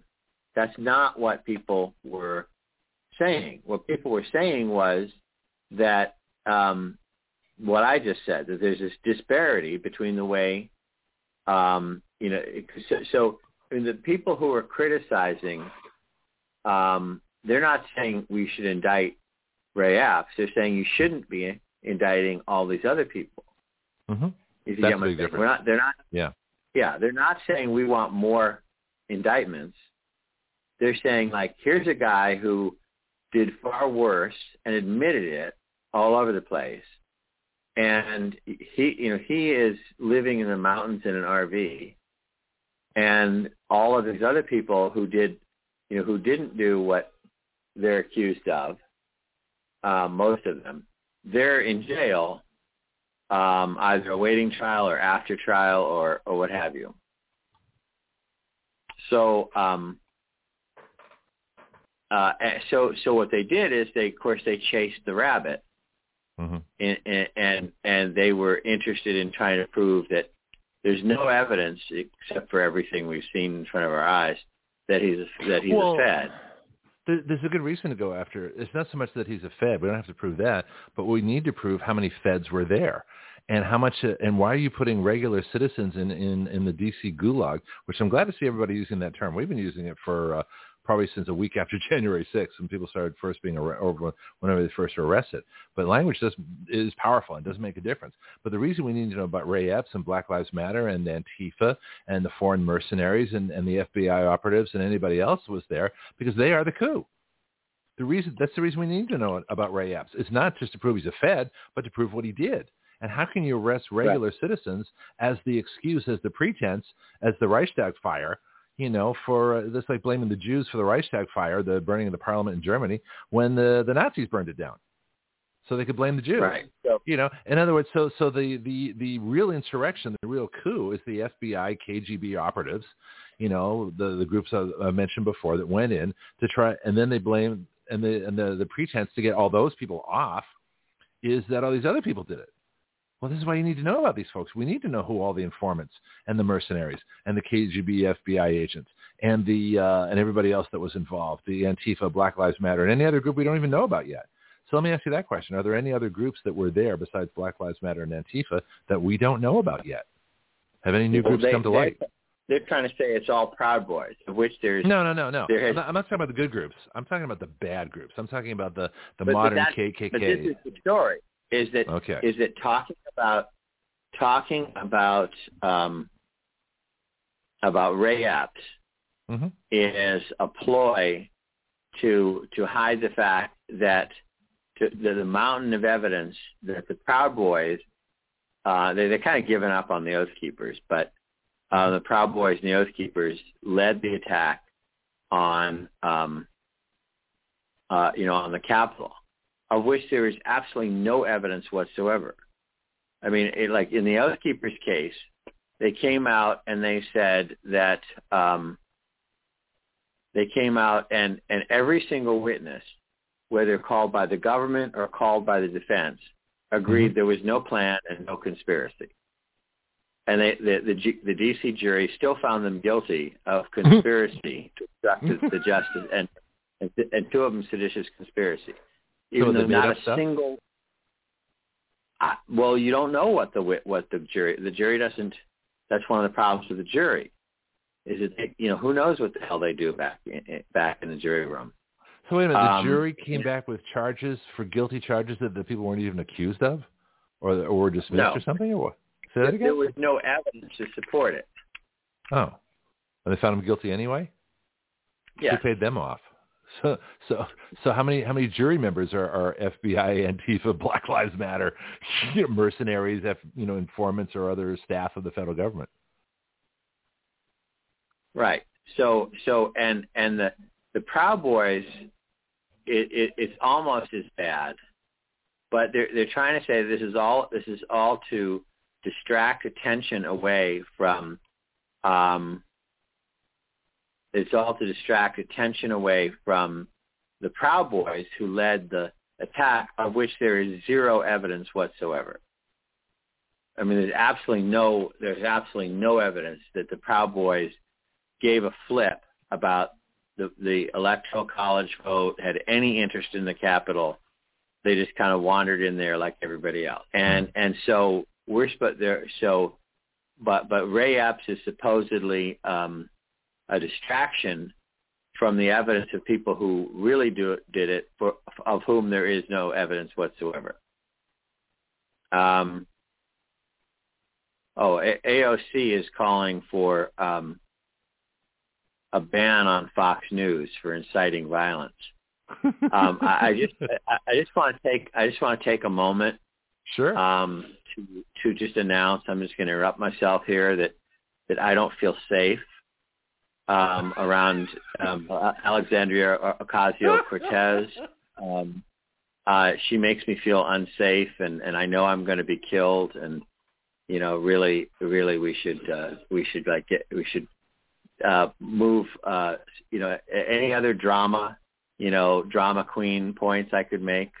Um, but you know, all, all this abusive drama queen thing, she's the queen of of that. They Um, never, uh, they never cited Maxine Waters like that, and she's on video several times uh, telling people to go out and get in people's faces and create havoc and so on and so on.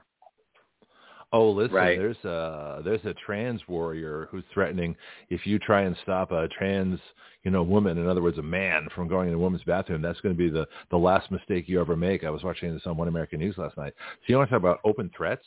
There are people that uh, are, you know, you got guys, um, you know, trying to be women who are actually warning violence, and it's like, buy guns, we're coming after you. You know, this is this is a war, and they're they're, they're declaring war on, on regular citizens. That we have to, uh, you know, create a, a civil right a, around somebody's, you know, surgery and drug use. Uh, this, Right. That's that's the really scary part.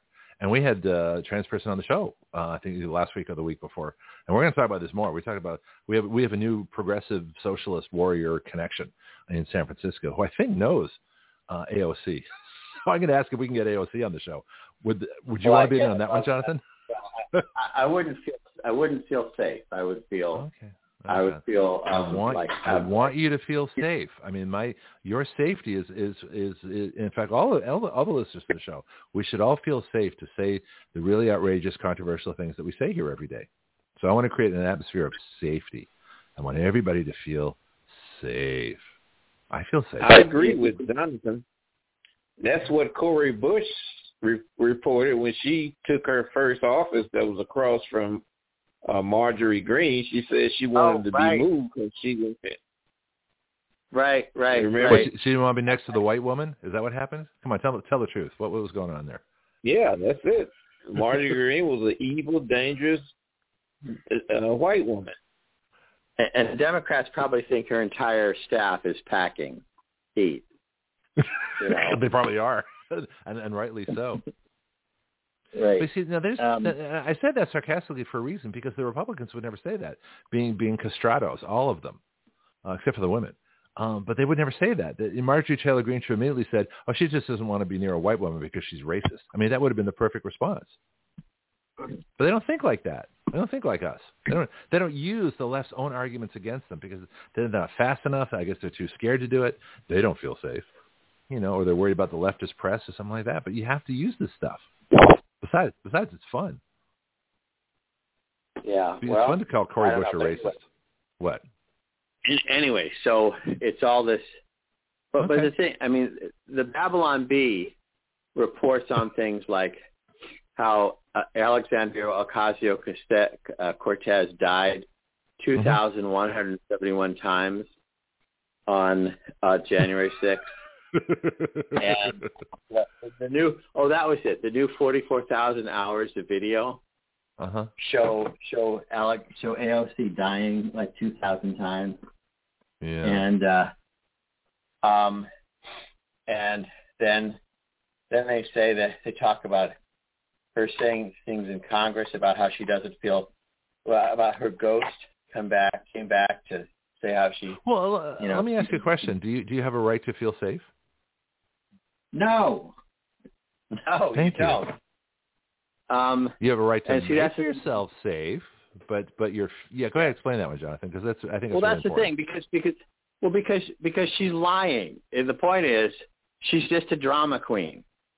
You know she's just she's just like a high school you know junior high school um uh you know cheerleader type has learned how to manipulate people important. and the, the the people who are really dumb and reprehensible is anybody who would fall for that crap um, but th- this so- is but the, the bigger question though, the, the, the people say well, I have a right to feel safe. Therefore, the government has to protect me. I have the right to take away your gun so that I feel safe. So I'm saying is you don't have a right to feel safe. You have a right to make yourself safe. You have a right to be free of government intrusion in making yourself safe, but you can't use your feelings to affect my rights. It's like that thing that woman said earlier. Uh, I've forgotten who who she was. Maybe it was Rashida Tlaib. It, it sort of looks like her, but anyway, I think it was a different member of Congress. She says that your rights to your guns don't count. I have a right to my life, and I'm like, that's two totally separate things. They have nothing to do with each other. That's like saying I, have, I you know, I have a right to uh, fly to Paris for lunch, uh, and uh, and you can't, uh, you know, you can't uh, get a job that I don't want you to have. What?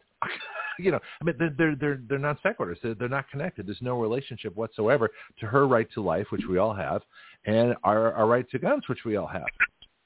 And you have both right at the same time. it's and like you have the to trans that they're. people Go ahead. it's like for people. Like if if uh, Sarah wants to be called Steve, Mhm. it's like okay, you can call yourself Steve. All, you have an absolute right to call yourself Steve, Sure. and I have an absolute right to call you Gertrude. You know, if you if you, I mean, the, the same right that gives you the, The right to say. I'm going to call myself Steve now. Yeah. You know, is the same right that I have, you know, to call her Matilda. I mean, Well- that's just that, that You know, I thought about this too because I've got I've got a, a, a trans progressive socialist warrior who's going to be hopefully on the show fairly often because I want to I want to get some insights into how these folks think, how they operate, what they do. And she seemed well, he actually is really reasonable. Uh, and so, but I said, but I'm not going to back down on my stands one bit. I'm not changing a thing that I say. But I, Right, I you know, But uh, nobody, way, nobody's telling. ahead. Mhm. No, but nobody's telling these people they can't call themselves Steve. It's just you can't tell me what to do. Yeah, that's true. Yeah, and that's the thing if you That's want, like uh, if you want to put on no, a dress, Yeah. and, and and the latest thing, well, not it's not really that much latest, but it's it's the latest. You know, there's a Facebook meme that says I I, I support the latest thing, um, and but it's it's becoming a noisy thing. Yeah. Is you know, grown or elderly men, you know, dressing up as babies and wanting to be treated as a baby. Oh, infantilism? Like, what- Is that what that's called? I I I think I think it's like age. They're calling them age. Um, you know, tra- trans age. Trans age? No, I saw something like this back on on the Phil Donahue show back in the seventies. It's called infantilism, Yeah. where grown men dress up in diapers because they want to feel safe. Right. So it's not really new. It's just that making it into a big issue is new. Well, see, And the and, thing and making is, into a so- civil right is the problem. Uh, Go ahead, John. Wanna, Right. uh, focus. So yeah. what I'm saying is, if some if some man wants to wants to dress up and be a fool, you know, he has the right. Um, but Sure. nobody's trying to say you you can't. You're not allowed to dress up as a baby. Mhm. It's you know, it's like. But what we're saying, and and this is you know my legal analysis too, is like, okay, you do your thing and you leave me alone. You know, if you wanna, if you wanna, if you if you're a man and you want to say you're a woman, I don't care. Just leave the rest of us out of it. Well, You and know, also, that- that I don't think it's more than that, though, Jonathon. I think it goes to the fact that it's civil right. In other words, the the trans groups, the, the, the you know, it's like there are, there are gay folks that are non-political. Great, no problem. Don't care. Do what you want. You know, bond with who you want. Great, but don't force me to call your your union a marriage. Uh, in the same way with the trans folks, it's like if you're a consenting adult and you want to have surgery and drugs to change, you know, permanently alter your body, great. I don't care. Go for it. But don't claim that you're now a civil rights group because you've done something voluntarily um, to yourself, and that uh, now and now you get special treatment for doing something voluntarily to yourself. That's the problem I have. I don't care what people do. If they're consenting adults, of course you got to leave the kids alone. But if you're if you're an adult, a fully informed adult who is consenting to surgery and drugs, you know, to alter yourself, no problem. You can call yourself whatever you want, but you can't make that a civil right and a privilege and have us have to change our behavior and our will and our thought process to bend to you simply because you've made the decision to alter your body with drugs and surgery. That's where I draw the line. Right. Well, and that's where I think the law should draw the line. Is that, and the way the way I try to analyze it is your your right to say I'm a porpoise is no Mhm. different from my right to say, but you're not. You know, they're they're, they're the exact they're the exact same right. Yeah. Yeah. Is what All I'm trying to argue, and that's No, I, mean, I think we're agreeing you know, with each other, but it's just fun to explore these because you know we we have to anticipate. We need more leftists on the show so we can actually talk about these things. Well, I got a couple of more scandals I want to talk about uh, or ask you a question. Oh, Bianca, do you have a point before I change the issue? I thought I heard something background. Well, you know, the, you know, you talk about the AOC. She's hypocritical. You know, she, she, she complains about Fox, but don't say anything about Maxine Waters in many cases. Well, Just like right. Tim Fox, and hypocritical's a just lifestyle. like these, just like these prosecutors in these cities, these black female prosecutors. You had Mhm. a case where a black teenager stole a car and ramsacks a rams uh T-bones another car and kills a little baby, and she just uh dismissed it with a misdemeanor. Oh, that's a murder. It's, it's a black thing. Yeah. Now there's two there's two standards of justice. I mean, it's really you know we definitely want to talk about that. I want to, to, to take Jonathon a little bit of time to explain what Sam Alito did. Um, mifepristone, Well, this it's uh, hard- this abortion you know, drug. What? yeah, you have to It's- kind of it's start legal with what the. Supreme Yeah, go ahead. you have to kind of start with the um, a whole issue. Um, unfortunately, what Sam Alito did is um, is is right of dissent, but he um, the, but but he is devastating in his analysis, and and it's only a four page you know dissent, but it is well done. It's like you know my old I used to fight all the time with you know play fight whatever with Mhm. about Christine O'Donnell all the time about the fact that less is more. And I'd say Let's no, get her more on the is show. more. You keep talking about her. Bring her Um, on sometime. I'll see if I can. She probably depends on whether she hates me this week or not. Um, but Is that um, the criteria? Wow. Okay. Yeah, maybe next week she'll you know be okay. Um, Okay. So, um, but but the thing is, so this is the. I mean, here's the thing, and this is where, of course, one of the reasons why the law is hard and why why people don't understand it is because the media doesn't understand it, and what they're reporting makes no sense. There is a case. The listeners to this show will understand that that regu- that led, the Congress is the national legislature, but they've abandoned almost all their power to nameless, fameless, faceless bureaucrats who who were not elected and whose identity we'll probably never know.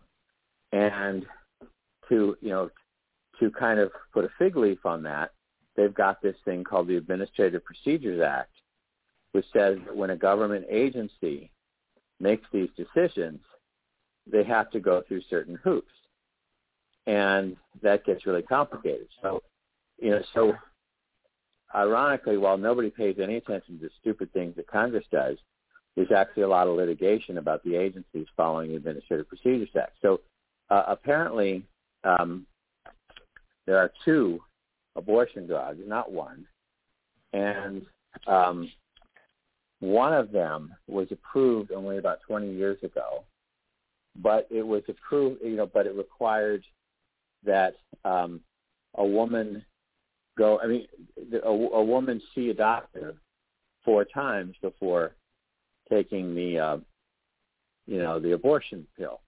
Mhm. And it's like most people don't understand that people say, oh, you know, the government shouldn't get between uh, a doctor and you know a woman and her doctor. The fact is, is that most of these people, you know, there'll, there'll be a doctor who's nominally in charge of a network of abortion clinics who's like maybe hundreds of miles away and never actually sees the uh, the woman. Um, and, uh, and this is before there was you know Zoom or something like that. So so that's sort of a, a you know a fiction. But um, so then the Biden administration decided to make it something you could get by mail. And there were a lot of good reasons for that because um, you know, who knows what happens in the mail? Who knows who got it? Who knows who? Um, I mean, any drug has has ups and downs. It's just a chemical. You know, my father was a doctor. The a chemical doesn't know what it's supposed to be doing. It's just a chemical. It knows nothing, and it you know has some effect on the body. And um, you know, it's it's if you if you just give it to somebody, um, you know, a lot of the times it's gonna you, you have to know more before you can say whether it's whether it's safe under these particular circumstances.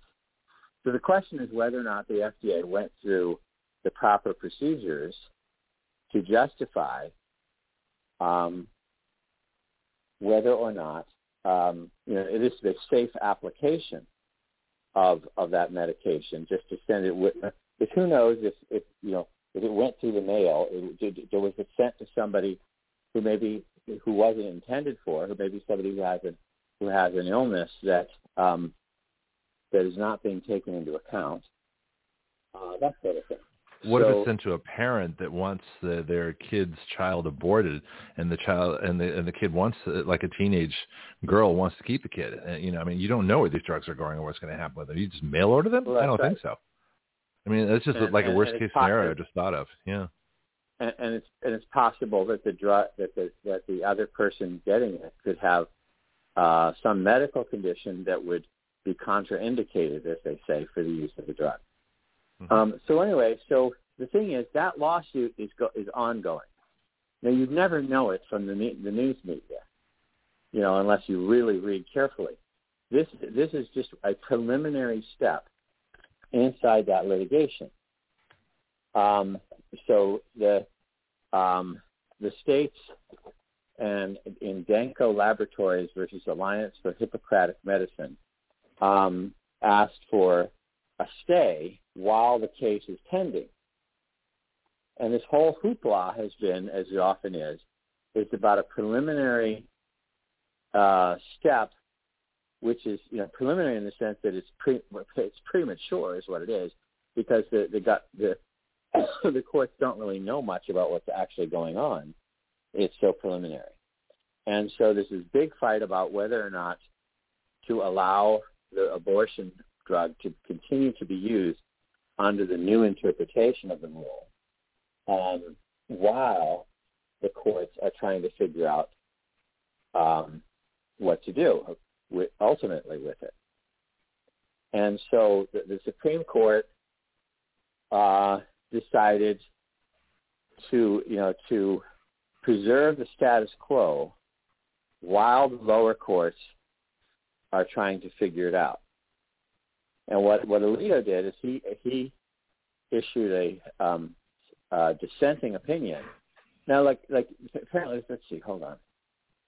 Um, I mean, it looks like you know what happened to Amy Amy uh, Coney Barrett and okay, Judge. Thomas, oh, the Three Stooges. Yeah, the, the, the, I call, that's what I call the, the uh, Trump's appointees, the Three Stooges: Amy Coney Barrett, Neil Fratboy, uh, no uh, Kavanaugh, no, and was what's his 1st mm-hmm. name? No, James. Who was who's his first Kavanaugh? What is it? Brent Kavanaugh. Brent Kavanaugh. Okay, so so Fratboy Kavanaugh, uh, Amy Coney Barrett, and Neil Gorsuch, who's Anne Gorsuch's kid. So he's been in government his whole life and his his uh, parents' life. Um, they're the Three Stooges. They are not conservative. They all came from the, the Federalist Society, which is probably the RINO Society. I don't even know who they are. Um, but they, they're the three of the worst. absolutely. I mean, that's the best way to put it. It is. Okay. You know, it is the RINO Court Society. The Federalist oh, Society. Okay. Yeah, they're terrible. Um, I mean, they're they're absolutely so awful. Only Thomas, only Thomas and Alito mm-hmm. would have denied the stay. That means seven. You know, the other seven are all, are you know, where the hell, you know, did not stand out to be counted. Um, but the thing is, what Alito did is he ripped the rampant inconsistency, which I've mm-hmm. alluded to, but he, you know, I've never heard the dissent go go so difficult. He says, you know, he goes into into chapter and verse here about how um, you, you, we can't just deny a stay without analyzing it and explaining what we're doing and, and having a reason. Mm-hmm. And um, and he points out specific cases where um, the um, maintaining a stay was ripped was you know was criticized by the, the left um, in all these different ways. I should say, in a third case, this is a quote, Alito, and in a third case in which a stay was granted, we were condemned for not exhibiting the restraint that was supposedly exercised in the past and for not resisting the government's effort to shortcut normal process. Barr v. East Bay Sanctuary Covenant, which I guess is an immigration um, case. I'd have to look it up. So, so he, he just he just exposes the fact that um, you know the law is a magic trick it's like don't you know look over here, don't look you know don't look over there, and and it hides what's really it's really going on. So um, the uh, so he says at present the applicants are not entitled to a stay because there has been not been shown that they are likely to suffer irreparable harm. Uh, I don't know about that. The applicants claim that re- regulatory chaos would occur due to an alleged conflict between the relief awarded in these cases and the relief provided by a decision of the United States District Court for the Eastern District of, of Washington. That's illegal. So that, that's speaking. that's what I heard though. The district court stopped. So so there was a suit against the the FDA, and they didn't they didn't approve it properly under Administrative Procedures Act or what you were saying. Then a district judge in Texas said, okay, well while this procedure is going on, I'm going to put a stay so no mifepristone can be sold. And then the Supreme Court has like stayed the stay. They said no, you can't put the stay on you can't do that. This stuff's going to be sold as usual until it's settled. So this is the, the big mm-hmm. question I have is when there's a case, you know, if a case is, is, is damaging, let's just say illegal aliens, right? So uh, another, or, or the, the, let's say the Texas election case. So the Texas election case, you know, Brandon, uh, it's, in other words, he'll be president until the Texas election case overturns him, or is he withheld from office until that settles? So in other words, do you hold before uh, the case is resolved, or you wait until after? You know, in other words, well, this is this, this is a. I mean, that, that's it. That's what I think's okay. happening. Well, well, but that's it's, that's a good example of um, okay. of the four factors that's supposed to be considered. Was that Bianchi? Or were, we, were I cutting you off? no, I was just me. But, but Bianca, we should ask Bianca. Do you have a comment on this? Because that's what it seems to. be. There was a stay put on by the Texas court uh, while this procedure. In other words, the, the the FDA is being sued. Point one, um, because they didn't they didn't follow the procedure properly. Judge says, okay, well while this while this is going while the FDA approval is being challenged, we're not going to let this stuff be sold. Then the Supreme Court said, no, you can't do that. And Alito says, descended from that no, saying, yeah, you can. You know, the, we can let this stay stand. We're not going to we're not going to get rid of it. That's how I interpret it. Well, like, that's what that, that's what it like, seems to me. Am I wrong? When I was in law school and we read really old cases, um, you know, to, to supposedly be settled law, um, uh-huh. the um, you know the, the the biggest insult a judge could give another judge uh, is that his opinion was a results-oriented opinion, Ooh. which they meant as, you know, you make up your mind ahead of time what you want, and then you mm. kind of reverse engineer it to mm-hmm. get the result you want. Yeah. And that was like considered like, you know, that that that the height of dishonor and deceit. Mm-hmm.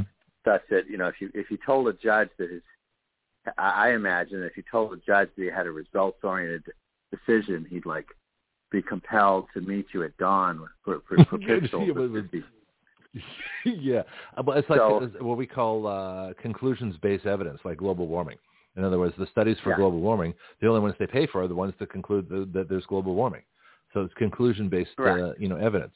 Same thing here. it's like a verdict-based decision. So they, they they come up with their verdict and then they work their way back uh, so so the abortionists want mifepristone so that I think it's like over half the abortions in this country are with this drug, and the other one's progesterone, as I understand it. So mifepristone kills the baby uh, by cutting off oxygen, uh, and then this uh, progesterone uh, induces labor, and uh, you know they expel the, the now dead baby. It's it's a horrible process. Mm-hmm. I mean, you, you know when you and, and but the, the left well, wants this because they want this drug sold while the court case is going on, and the district judge says, no, you can't sell this drug while the case is going on because while the case go- is going on, it's not approved. that's that's how I see it, Jonathon. Yeah, or it's not clear something? that it's approved. I mean, it was approved oh. by the oh. FDA, but they're right. saying that that you, the FDA did not go through the proper procedure, therefore it's not approved. Not approved. Okay, that you makes know, sense. Their approval is invalid because they didn't mm-hmm. go through the steps hmm. required. Um, they, you know, they didn't they didn't evaluate. You know, because if you think about it, like you know, if you um, uh, you're gonna we're, we're gonna run out of time and, and be talking about sex here, so I'll make a review. There was a TV well, show like Maude. We're kind of peripherally like in, the, in the in the ballpark actually right now with abortion. Yeah, so, so you know, as a, a TV anyway. show. I think uh-huh. I, I think the TV show was Golden Girls or Maude or something like that and a bunch uh-huh. of old women were talking, and they said, and then they said, you know, suppose you had to explain sex to a Martian, and uh-huh. they stopped for a second, and then they all started laughing. They're like, you know, how would you explain this to to a Martian? Um, the um, why would um, you assume they wouldn't know? you know, I mean. Well, I know, but it's just it was just a, it was just an interesting uh, yeah. way to look at well, it. So if you tried to explain, how, if, yeah. if someone had nothing, someone had no dog in the fight in terms of right. in terms of politics. If you said, okay, this drug interferes with the oxygen flow to the mm-hmm. fetus, right. well, that wouldn't be potentially dangerous to the mother, would it? You know, a, dr- a drug whose function is to is to is to interfere with oxygen. Oh, what could go wrong? Yeah. You know, um, so you might want to like take a take a closer look at this. Um, so so anyway, so but but you you use the example what they're supposed to do for a stay. Now a stay is very hard to get. Okay. Um, a preliminary injunction and things like that. Mm-hmm. Um, because what you're supposed to do is show that um, we think there's a strong chance that uh, the plaintiffs are going to are going to win at trial. Um, now that turns into that becomes really bizarre because that means you you're engaged in a mini trial to, to predict what will happen at the full trial. Now I realize like regulatory things may not necessarily be before a jury, but we're just using the trial usually loosely. Um, they, uh, you know, at the end of the case, we're trying to guess what we're going to do at the end, because Mhm. the idea is like, well, I'm not going to put on a stay for something that's completely frivolous. But it ends up becoming this bizarre process where they're trying to pretend, you know, that we know what's going to happen when this goes to the tr- to the, you know, the full full blown case. And so so anyway, so here, you know, the question the question is whether the temp stays and preliminary injunctions are often significant to the extent that they signal what what the um, court thinks about the underlying case.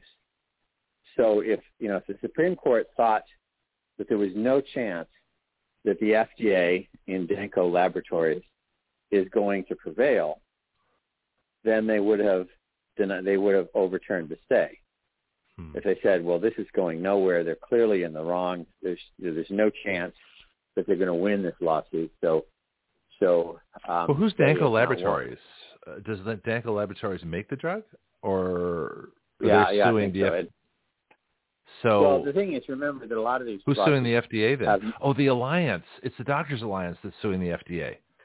It's Yeah, a pro-life time- doctors well, group. no, yes. By the time it gets up to the appellate court, the, the order of of the parties is often switched. So, um, Oh, but um, depending on who's the appellant, but um, there's also usually a long string of plaintiffs and defendants. So the the, the, the named party is not the only party. okay. Um, but anyway, et so, al. or whatever they put so- in. Hmm? They had et al. In other words, with everybody or whatever that, right. that expression yeah, is. at all means there's, there's there's others, but Okay. So, so this is the other thing you ra- you raised, for example, is they have to evaluate irreparable harm, Mhm. which is also you know incredibly subjective, because what they're saying is that um, you know let's say that you know, and I, I think I'm I'm not I, I don't quite agree with Alito on that because whether it's right or wrong, it's like if somebody, well, again, it, you know, they many people would say, well, you know, being, you know, having a child is not a harm. Um, you could also say, well, no, it's it's not irreparable because you could put this baby up to adoption for the people on a long long waiting list, but they would analyze its irreparable harm. So let's say, for example, you use the example of Texas v. Pennsylvania about the Mhm. election. You know, well, if we had no president, like I was actually interviewed uh, in October or you know or what November by RT, which is um, a Russian. You know, I don't think. Well, I don't think it has proven. th- th- There's more evidence that uh, NPR is government funded and government controlled than than there is RT, but, but it's still seen as a government sponsored um, thing. And and they asked like, will there be a president on January 20th? And uh, we were running. the out of answer is time, but no. yes. the, the answer is still no. No, there were. Well, we don't have a real president, but but but our system is set up. Uh-huh. It has so many so many methods by which a dispute is resolved, Mhm. So that um, I said yes, there will be a president. It may be the wrong president, Mhm. but there will be someone who fills who fills the, the bill. Mhm. So if, if you're going to say, well, if I put in this stay, that means that there will be no president. The office will be vacant. Traditional analysis would say, well, that is, that is a very disruptive result. So that argues against putting on a preliminary injunction or stay or temporary restraining order or anything like that, because that would be, you know, the uh, um, that would be a, a great burden or a great um, difficulty. Um, Yeah, but the counter argument is that the, that irreparable harm can be done if you let a person who is ultimately going to be judged to not be allowed to be there because they're a fraud uh, and they stole the government could do irreparable harm in the meantime. And look at all the executive orders passed on the first day uh, by Brandon, who did them all illegally. So, so you either have a country you know, without a president you- while you settle you make this. me think of you make me think Go of an interesting point. Why did he Oh. do them on the first day? Well, they had them all lined up and ready to go. That was part of the coup. Yeah, because they wanted to reverse Yeah, Trump but as, as quickly as possible. Uh huh. If he gets removed, you know, if he doesn't get, you know, may as well get them done while he can. Yes. Um, but but anyway, so so but but that's that's where it gets really subjective Mm-hmm. You know, and and so you know the the the judges make it sound like science when it's more like they're in the back room throwing Dungeons and Dragon dice. Um, they well, yeah. Uh, you know, do you leave a bad law in so effect? It's, it's like do you leave an unconstitutional law in effect while you're deciding the case? Like the gun case, the New York gun case would be a perfect example. And I forgot what happened with that. Did they allow the free access of firearms like the Constitution says during the whole course of that New York gun trial? Or did they leave the law in place until it was officially overruled? I think that's the question on most know. cases, isn't it? Well, it is. Okay. So somebody, let's say that somebody they have the gun case, somebody suffers a bank a, a break-in and they die while they're waiting to decide the case. Mm-hmm. That's an irreparable harm, Mm. you know, but it, it sounds very subjective. So, so that's what. So what Alito, I mean, the, the main thing that Alito did, although it's very good reading, even though it's only four pages, is, but it's dense. That's why I say it's densely written. It's uh, it's well written and very short. So less is more. But um, they, uh, um, what he did was was turn a giant spotlight on the you know the hypocrisy going on in the in the courts. And uh, No, I you agree know, with you. This- anyway. Yeah, no, this is this is this would be a good time for Dorothy to call in. Dorothy, call in. and there she is. She literally popped up on the screen. Are we at ten o'clock already? My goodness. But, Yeah, yeah, we are. Yeah, ten oh two actually your time. It's uh, or ten oh one. I got I got ten oh one on my I got nine oh one on my computer because I'm Central Time. This is a perfect hour. Right. I mean, we covered exactly what we wanted to cover. There's there's more to do. Obviously, there's always more to do, but uh, this worked out really well. Um, anything any announcements, Jonathon? Anything coming up that we should know about? Oh, there's always something coming, you know, coming up. Um, the uh, well, there are a lot of issues that that we have sort of sidelined. We should come back, circle back to. Um, so okay, we'll the other week. thing you want to talk about was the wire was the was the indictment of, of Hunter Biden.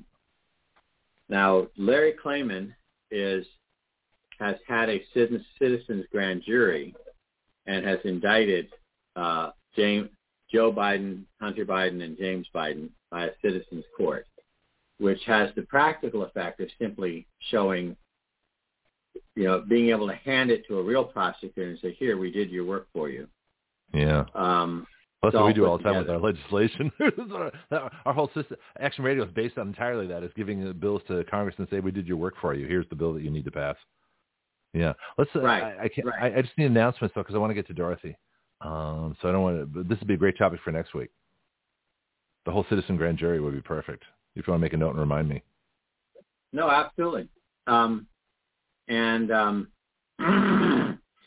it, it's a big it's a big deal, and and I think that even you know even I mean the whistleblower, although it's funny how we have this whistleblower that still hasn't blown the whistle yet. Um, they um, but um,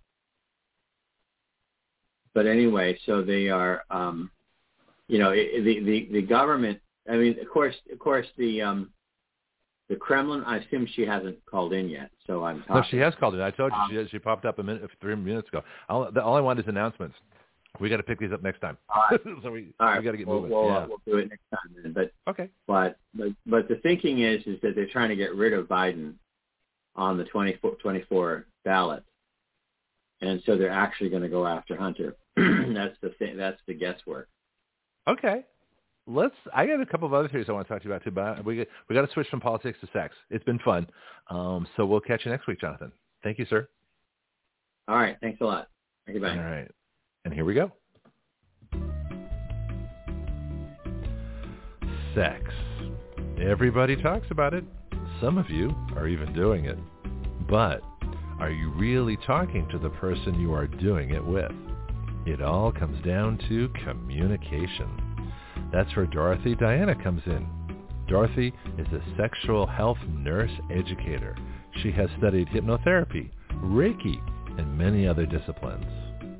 And what is sex without sensuality? Something has to light your afterburner. Join us now for a sometimes very frank and occasionally quite descriptive conversation of sex and sensuality with Dorothy Diana. Oh, my favorite part of the week. This is always so much fun. Hi, Dorothy. Hi, how are you? I'm having a great time. We've uh, I've done my my rant for the first hour. Uh, we went over complicated legal weed stuff in the second hour. Now it's your turn. So I'm, I'm Mondays yes, are fabulous. It's my turn. I love my Mondays. Mm-hmm. Yeah, yeah. Okay, so what I really want to talk about today, this came up when I was teaching a group of ladies this week, and we're kind of discussing, you know, the movement of the woman's body and the natural movement into the hips and the curves, and when did the, in modern times, when did a woman's natural body movements become more masculine? Because it definitely did, and um, well, and it sort of encouraged yeah, it's encouraged by culture. So when I say masculine, I mean more originating from the legs and feet, walking walking that originates from the legs and feet versus the hips, and um, walking at a faster pace, getting from point A to point B quickly versus, you know, meandering, ambling, chatting, um, wandering. So there's a lot to that but in course yeah, I think we're discussion, starting in the middle of the story here. Let's uh, we need to back up a little bit and talk about movement in general.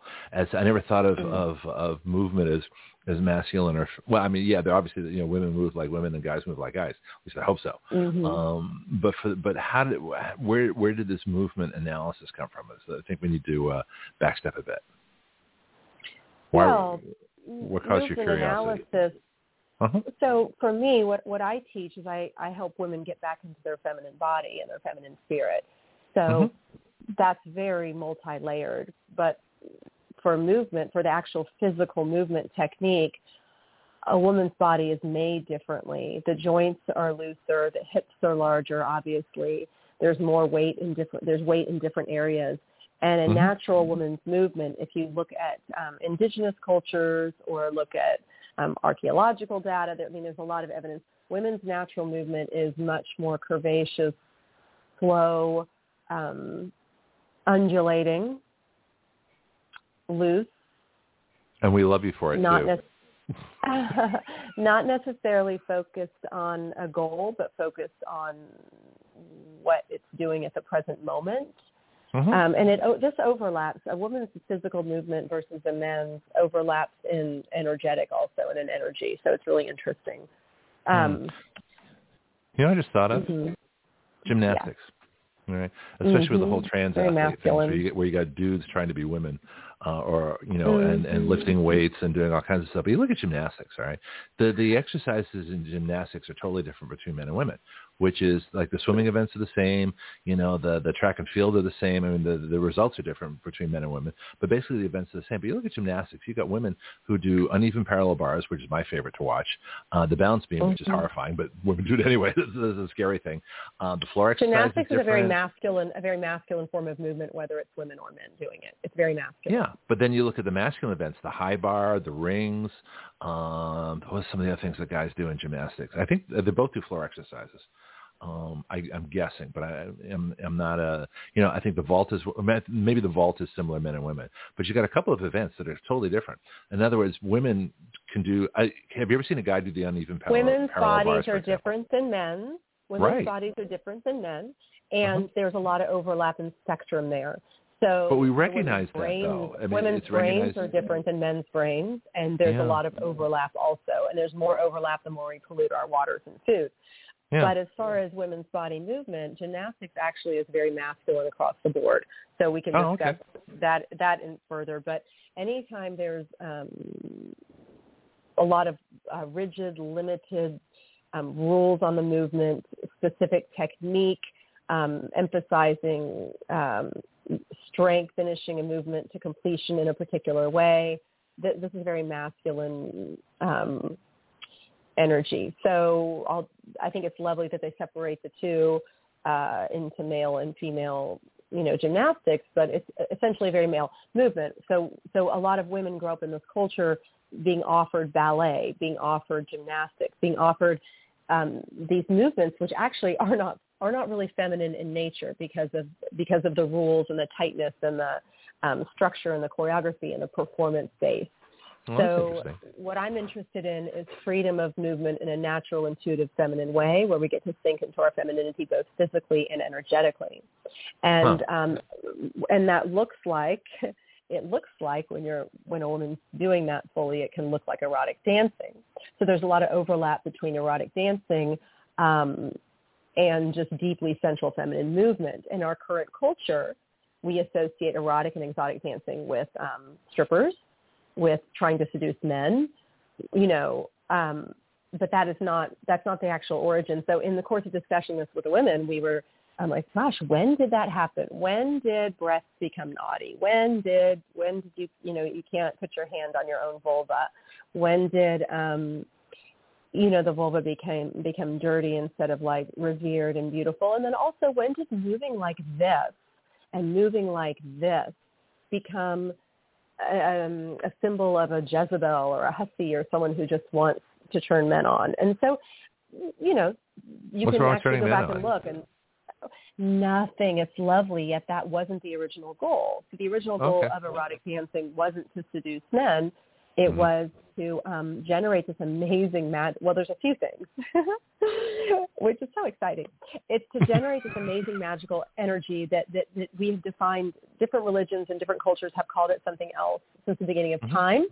Um, currently, we're calling it manifestation energy. We're calling it root chakra energy. There's a lot of hot topic words for the pelvic area of a woman and the um, sacred energy that, that that is generated when that region is happy and fully evolved and the and the Chinese energy of qi is flowing up and down correctly and so um, there's a lot of different words but that that knowledge that there's a really strong energetic um, power to that area of a woman's body goes back so far it is Hmm.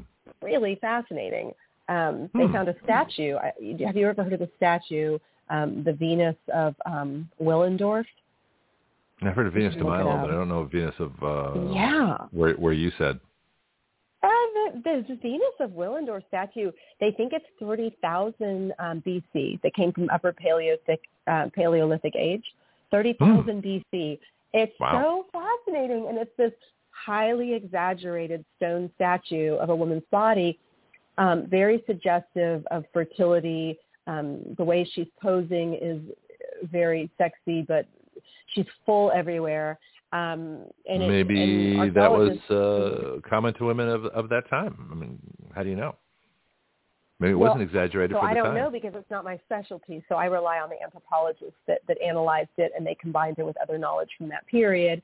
And Hmm. the um, the the takeaway that has been widely accepted and not not too much up for debate. These experts who study this say that it's um, it was a fertility goddess, which is interesting because that's 30,000 BC. So the knowledge that that we will honor and revere this exaggerated feminine shape because it brings us abundance is what I'm what I'm going with this. And um and then further, you know, Middle Eastern like we, ancient Middle Eastern cultures, the women were dancing with each other on a regular basis in, in very exaggerated hip, hippie um, movements, hip, hipful movements. And this was to generate fertility in, in the tribes and to generate, um, and it well, was that's a only, good thing. Otherwise, uh, you don't have. Yeah. yeah. But it'd be interesting to, to look. So how far back does it go that uh, you know, like the whole, if I can get kind of graphic, like the whole concept of, of rape as opposed to you know seduction or Mhm. lovemaking as opposed to taking, you know, somewhere along the way in our evolution as as human beings, you know, something Mhm. changed and we went from brute force to Mhm. revering. You know, you look at uh, you know Mhm. the animals out there. You know, there there's not not not a whole lot of sensuality out there. Um, but then again, you know, it's like the males try to kill each yeah. other and the, the you know to fight for the females. It's a really interesting system. But somewhere along the way, we evolved and we said, okay, so we're now going to revere each other. We're now going to, you know, we're going to go from from rape to lovemaking. You know, the, everything gonna, changes. I'd love to talk about that. hmm Yeah. Okay. So, so it looks like you know there's a wonderful book that I think everyone should read, no matter what your interest is in, in life, because it will speak to it speaks to such it's so profoundly revealing of current knowledge of um, the evolution of sexuality Mhm. versus what we were told in the past 50 years. This book is rather new. It's called Sex Before Dawn. I think it came out, gosh, uh, I'm not going to look it up right now, but I remember re- when I read it, just my jaw dropped. It blew my mind. They did an excellent job, these researchers, really gathering the skeletal, all the anthropological, uh, anthropological evidence, skeletal DNA, um, ancient texts, and they did a great long summary, detailed summary of of the history of sexuality. So um, I, hmm. I this it resonated as true. They did their work so well. It was did not have a lot of bias in it at all, and um, what they came up with generally, and um, I'd like everyone to read the book and not take my word for it because I read it, gosh, ten years ago. But um, this is Christopher Ryan, the author, uh, and they, he has a radio show right now. Actually, it's very interesting. Um, Bring him on. Let's let's get him on. You know me. I, I, I like to talk to everybody. Be interesting. So okay, what the point I was yeah, I get sidetracked, so I get excited. But this Sorry. book, um, in, in answer to your question about the history of rape, um, this book basically threw everything on its head and said we were actually matriarchal, egalitarian. Um, sex was used as connection between tribes, as connection. You know, there was even some um, forms of um, women on women. Uh, but not necessarily for sexual pleasure, more just for connection. It, sex blended with everything else. It was like breathing, and and I and their their take, and I don't want to, um, gosh, anybody could call in and argue with me on this because this is just my my takeaway from it was that it literally was was like breathing and that and it's so different from how we see it today. We see it today as very subjugated, separated from. See, um, I see it the old way. I mean, life. I'm, I'm, i must be a, Mhm. I must be an ancient person because I, I see sex as as everything from from you know the it is breathing. I mean, your your sexual energy is your Mhm. energy. You know, it's all part of who we are. And so I don't make that separation, that compartmentalization. You know, I think that's why relationships fail because he's like, we're having sex now we're not having sex now. So what are you talking about? You know, you're hand holding, you're flirting, you're talking, you're, you know, your, your eye contact, everything. It's all sex to a lesser all- or greater it's all sex. degree. So, So why would you separate of- them? Yeah, go ahead. Right, and so this is healthy sexuality. Healthy sexuality was is our innate um, birthright. It is who we truly are as humans. Rape culture comes about when there's obviously, I'm going to say it, toxic masculinity. That's a real thing. When you when you emphasize war and gods, and you emphasize owning land more than someone else, when you emphasize, you know, there's a fear of lack, there's a fear of not enough. When you start having all those energies enter human consciousness, now you have a lot of ugliness that comes along with it. One is rape, and um, I think the earliest, uh, gosh, the earliest history or stories of rape, I think 900 BC. Again, here we are after the agricultural revolution. So we have the agricultural revolution occurred, um, what 5000 BC. Al- Always correct me, I'm not a history um, expert, but Mhm. that's where we see a lot of changes happening in the gods and goddesses. So no longer do we have fertility goddesses as much. No longer do we have mostly goddesses. We have more of the male god, the, the, the singular male god that um, emphasizes war and, and obtaining women for status, um, the need to have marriage so a woman isn't destitute with her children. All like a lot of these ideas that really aren't very favorable to women or to um, relationships and and um, higher human consciousness in general started around after the agricultural. So you think men are Revolution, which is lower human consciousness? this is what it sounds Um, like. no, It- no, it- that's the opposite. no. Yeah. Okay. Just just checking. What, but, but lower, a lot of these energies that that in, are a lower human consciousness, not a higher one, began. And again, this is my take, and I love these debates. If anyone wants Mhm. to say something different, seems to happen after the agricultural revolution, after we were hunter gatherers, living per the current um, knowledge, anthropological data, living actually pretty peacefully. This whole image of of blood and warring, and there wasn't enough food, and we had to war with tribes. I mean, there might have been a tiny bit, but generally speaking, it was very peaceful existence prior to agricultural revolution. Um, So you think So agri- yeah. so hunter gathering was peaceful and agriculture caused the the, the change? well, I thought it was the other way around. Very, that's that's very simplistic. I know, right? We were raised to think that the hunter gatherers were bloody, savage. So the hunters are the peaceful ones. And Okay, you the hear that, folks? revolution hunters are the peaceful people. us, and now we, yeah. So according to the current knowledge, and again, I'd love people to call in and argue with me. And this is a Well, I- topic I, love Yeah. so much because I think when we get a handle on what we were lied to about versus what the data actually shows, we can begin to process, huh, how are we meant to meet? What what makes peaceful, evolved humanity the best?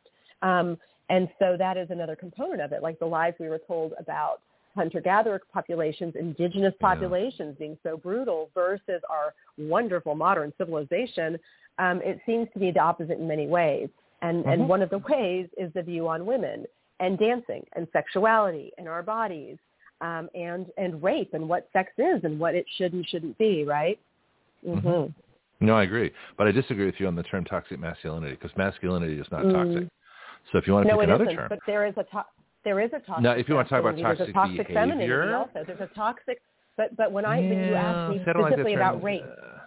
But you asked okay, me so about rape, rape. rape is toxic. So, rape, rape is definitely toxic. But it's and just women but, don't don't rape. I mean, that, that's the the percentage of women that rape and kids that rape is tiny. It's it's Mm-hmm. minuscule. It's almost non-existent. So I'm going to call it what it is, and I'm not going to I'm not going to blow smoke up anyone's butt. I'm going to call it what it is. Rape is generally performed by men, and I don't think men I don't think a healthy man wants to do that. I think they're influenced by the culture that's intentional. No, a healthy man, people at the you know, uh, and I think of myself as a healthy man. Th- thinking about rape, you know, we get sick to our stomach. that's what that's what a normal healthy man. Just Yeah. like uh, we talked about that Mhm. earlier, when when a normal healthy straight man sees like two guys kissing on the movie screen, that gets us, you know, we feel sick of that too. So it's just, but it's just well, because we are into things. fertility. We're into a healthy masculine provides Uh-huh. and protects for the women, the children, and the pets. It's a natural Mm-hmm. instinct. It doesn't mean you have to go out and make money and bleed to the bone and give her all your money. That's not what I'm talking about.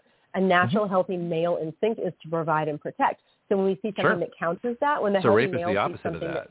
yeah, rape is the complete opposite, but it's not. To- but it's not masculine. It, m- raping is not masculine. It's, In fact, it's very cowardly. It's very unmasculine.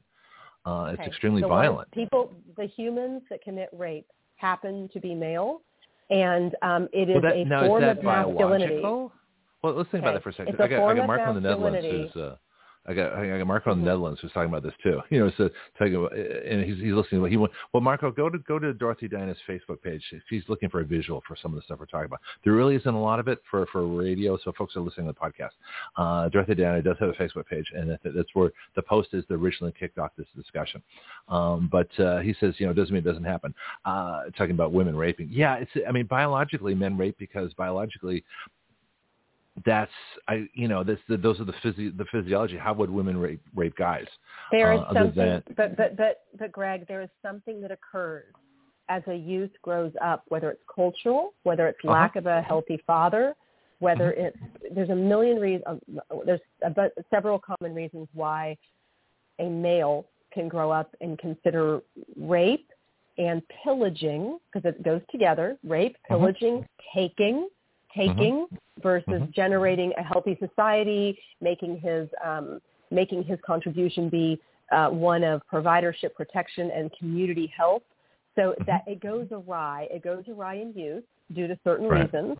And there might be some chemical reasons too, genetic, but it's mostly like environmental, I think. I, I think it's lack of fathers. And yeah. something, But yeah, you're right. And but something goes is one of the awry, and right. that masculine drive, that masculine energy becomes. I don't care if we call it toxic. Let's call it some other word. It becomes maligned. It becomes damaging. It becomes. It, they define their masculinity by what they can have. How many women can I seduce? How many women can I have? How many women can I take? Like Mhm. instead of um, offering their gifts and having this wonderful, beautiful woman show up and say yes, they Mhm. take because they feel like they're not enough. So we can call it whatever you want. Uh, Talk to Yeah, but it's not masculine. Kind of a But trendy th- word right here's now. what I don't want to get into. But it's masculine See, uh, energy. It is. It is a masculine energy gone awry, just like the feminine Gone energy awry. go See, awry this is- also. Yeah, this Yeah. is what you got to focus on. Yeah, it's, it's because a lot of times because you don't hear about toxic femininity talked about. So what I want to get away from is labels. It's like when anybody says to me white privilege. You know, I have an extreme argument just because you're you're mislabeling and you're, you're causing Right. a pejorative for an entire group of people, a rather large. Yeah, but you asked about you did ask about rape. So so on rape, I I, can't did, avoid the fact that I- it's that it's a masculine offense. Well, of course, It's it's a masculine it's, thing. it's an offense but, by the know, masculine and to the feminine that is that is violent and has nothing to do with actual sexuality, right? exactly. Um, well, that's and we can, too. But and here's, as here's you said, fatherless. Yes, that's Right. true. The father, lack Well, father, is a uh, huge contributing factor. I'm sure there have been studies. Uh, of, we, we should probably do a show on uh, this. Would be good to do a show and like get some psychological profiles. What kind of men do this? Because yes, Mhm. it's done by men because physically men, you know, can. Uh, I don't know how Mhm. women can, you know, but that's that's we can get into the the the, the Well, women don't want to either. We don't want to. We don't want to. no, we don't. We don't have a need, a biological inherent need to Mhm. spread our eggs everywhere.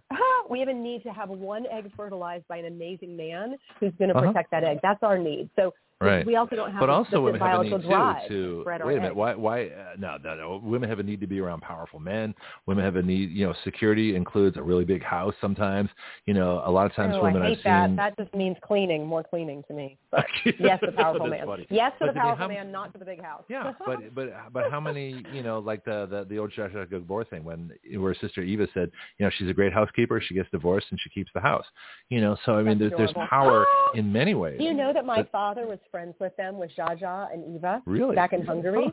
Yes, That's my funny. father was. It's passed now many years, but um they were in his community, and you know he was kind of wealthy and high status and blah blah blah. But um I think that's so cute. Yeah, he Yeah. loved her, Oh, yeah. Zsa Zsa. So so if women are going to rape a guy, they're usually going to go to divorce court and just take everything. so you know there's different ways of looking at it, but I wouldn't call that Okay, but you know what, yeah, feminine but today energy. we're talking about, and and, I, and that's and that's fine. And and there is, oh, it's so sad. And this is a topic that is dear to my heart. There Mm-hmm. definitely a toxic, sad, damaged feminine energy that then, um, if a man that's healthy, well, actually, a healthy man won't even mix up with it. He'll he'll see. You know, we we we magnetize like attracts like, right? But Mhm. today, because we're talking about the origins of erotic dance, um, Mm-hmm. just I think the main point is that it was essentially to generate this amazing, magical, abundant Mm-hmm. energy, and and I and on that, and and that's what it was eons and eons ago, and it was taken away. It was transformed by this pyramidal, hierarchical. Um, I'm not, I don't know how to say it. Um, patriarchal. It is patriarchal well, no, because it was let me ask you. it was it was the damaging masculine energy took the feminine magical abundance power and in order to strip all of humanity of power to disempower Right. all of us you can shift a beautiful sexual energy that's amazing and abundant the woman receives. She's juicy. She's open. Let's transform that which makes men's testosterone levels go through the roof makes them better fighters makes them better protectors makes them us more united. Let's take it and transform it into something disgusting and shameful. So now she, all the women hide all this, and it becomes something really gross and um, and and shameful. So now Yep. we no longer have that stimulation for the healthy men. It's now hidden. We have women everywhere hiding their amazing feminine energy. And and the Well, men are like that. lost and the men are now turning to other things, addictions and there's so much here, Greg. Let's just bring the Oh, yeah. dancing back for God's sake. Well, let me let me let me tell you a few things that I wrote down as you were talking. Missionaries, Mhm. Islam, and Puritans. The Mm, missionaries. yeah. I've seen the I've seen the James Clavell special in Hawaii. The first thing the missionaries did to all the naked Hawaiians was, "You have to wear clothes. How dare you walk around naked? What are you thinking? What you think that's the way God created you?" Well, yeah, actually, He did. you know, um, you know the, the the old joke that if we were meant to run around naked, we'd be born that way. Uh, Islam, Middle Eastern man, terrified of women. I got to explore that with you sometime. Uh, and Puritans, Mm. you know, no sex, no thought of sex. There is no sex in our society. Children are, you know, begotten accidentally, maybe. You know? Mhm, so there, mhm, there have been mhm. cultures, you know. So it seems like in, the, in let's go back to the ancient, some of the matriarchal cultures, you know, where feminine Mm-hmm. energy. So if if a woman is is is erotically dancing for herself, that's great feminine energy. If uh, you know, Mhm. and, and if, if a guy observes this, they're thinking, you know, that'll inspire his masculine energy, the good part. It, Yes. you know. Okay, so that's a good Yes, thing. it does. So I see both. You know, I, mean, I see everything in, yeah. in in doubles. So who's to say You're that a 100% woman? right. And this is why men go to strip clubs. Um, Mhm. You know, I have a friend who's a sober stripper actually, and she's a co-teacher. She works a out west. Sober stripper? What's what's that? I've never heard that term. So, you know, what I teach is a form of erotic dance, but it's uh, trauma informed and it's um, very beautiful and helps women get back into their bodies this way in a very safe, um, sister tribe centered way. However, Mhm. some take it to their men, some people do it whatever they want with it later, but uh, this particular teacher um, was intentionally a sober stripper and has so I hope she writes a book because she has so much interesting information about um, I want to talk to her too. what what You know men me. are really looking for in strip clubs. Now, again, this Huh. is a spectrum across the board. We're not talking about like a group of frat boys that are coming out drunk on, at two in the morning. We're talking Well, about when you're young, men you do come. just to say you did. the reason young, I, I, that's what I did when I was 21. I went to a strip club just to say I went to a strip club. Strip, start again, Greg. Strip club, just because it was fun. You go back to your your your friends, your your dude friends. Hey, dude, I went to a strip club. Oh wow, you're quite a man. Yeah. Uh-huh. but, but that's that's well, that's the early certain reason age to go. to get in, so there's a lot of Right. status things that that's we. the first reason. But anyway, and if we took But why do older men go to strip sexuality out of After a while, So, you get uh, bored. You know. Yeah. okay. Right. So Tell me. what what she's found and what if you read about this it's interesting is that the reason men, a lot of men go regularly especially is because they get are listened to they're paid attention to they get to watch the feminine in her in her natural state of movement honestly um really being free um open sexuality being um now if you go to a strip club which i think would be a fun field trip you can actually see um you can actually see a spectrum of women also. So you'll see. Okay, there we go. I get off topic. Why do women go to it. strip clubs? There's a great question. Why do okay, women go to because it's clubs? fun. I used to go with my girlfriends, especially when I started S Factor back in Los Angeles 20 years ago. When I started going Okay. to S Factor, Sheila Kelley's um, program, we would go on little field trips every now and then. And I tell you, our perspective changed so much. We were um, the group of ladies who were throwing money at the stage, saying, "You're beautiful!" Yay! We were so excited to see them because what we would move like in the studio just amongst ourselves, we could then go to a club and it was very different energy. It was very different. But um, you could tell when a woman was like super self-realized in her movement. Like you could just Mhm. see it. So again, if you go to a strip club, you can see a spectrum. There are five layers of sexuality, which I won't get into today. We can do that as another topic. But um, they start at the first. Yeah, write that one down. I want, I want to definitely hear Yeah. about that. Yeah. Okay. The first one is flatline, and that is somebody who's completely cut off entirely from their sexuality. Now, you can actually go to a strip club and see a woman that is flatlined sexually dancing. And, and, and once you know about these le- layers, um, these levels of sexuality, um, Uh-huh. it's interesting to watch. And you can see, okay, so then the other end of the spectrum is the soulful, soulful expression.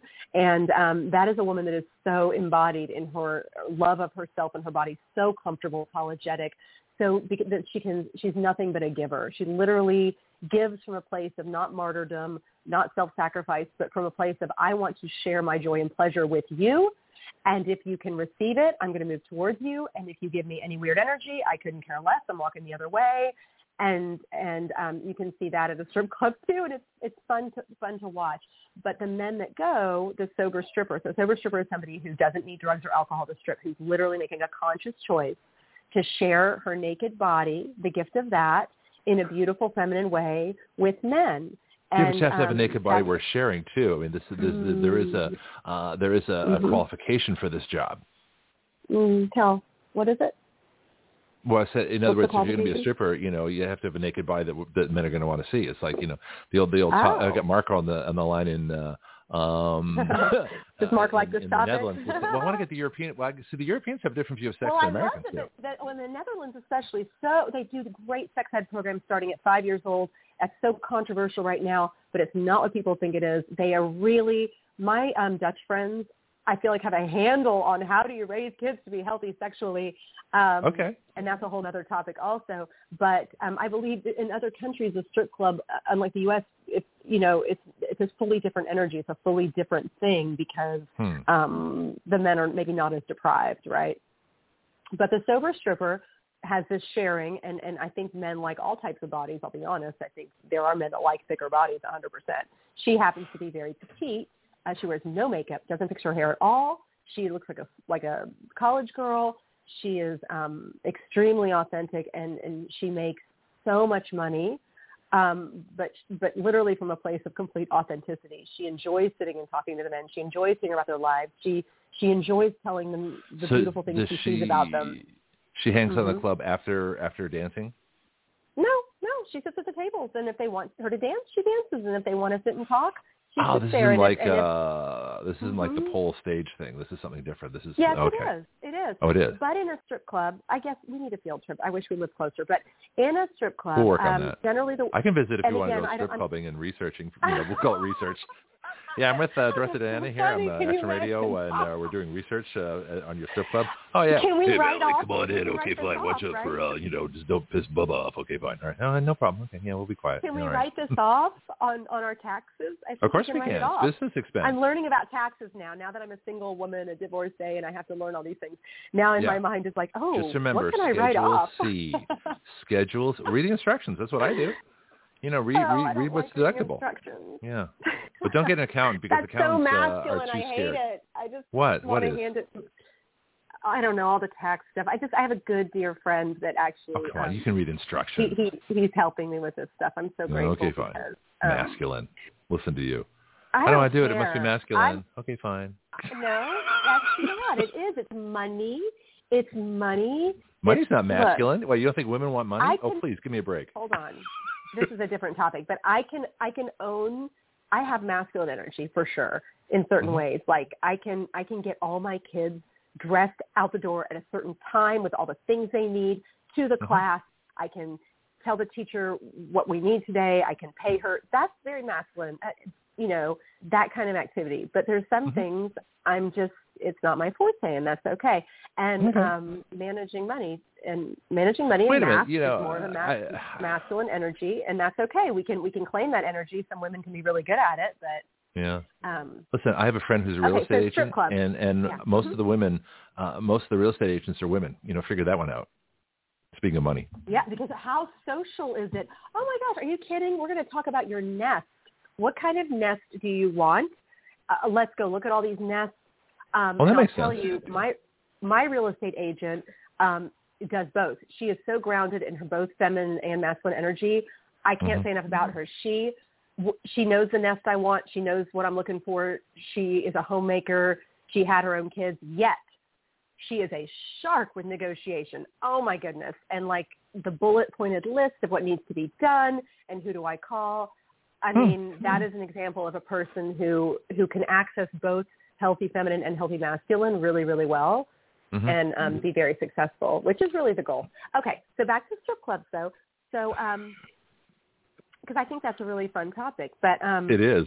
so a lot of men go there for that connection. They're not so like this erotic dance. They want to see a woman claiming her feminine sexuality without shame, unabashedly, being totally So- free. Men crave freedom. Men crave freedom, and so We've they're talked about drawn that. to. Yes, they're drawn to that because here's a woman being fully quote free.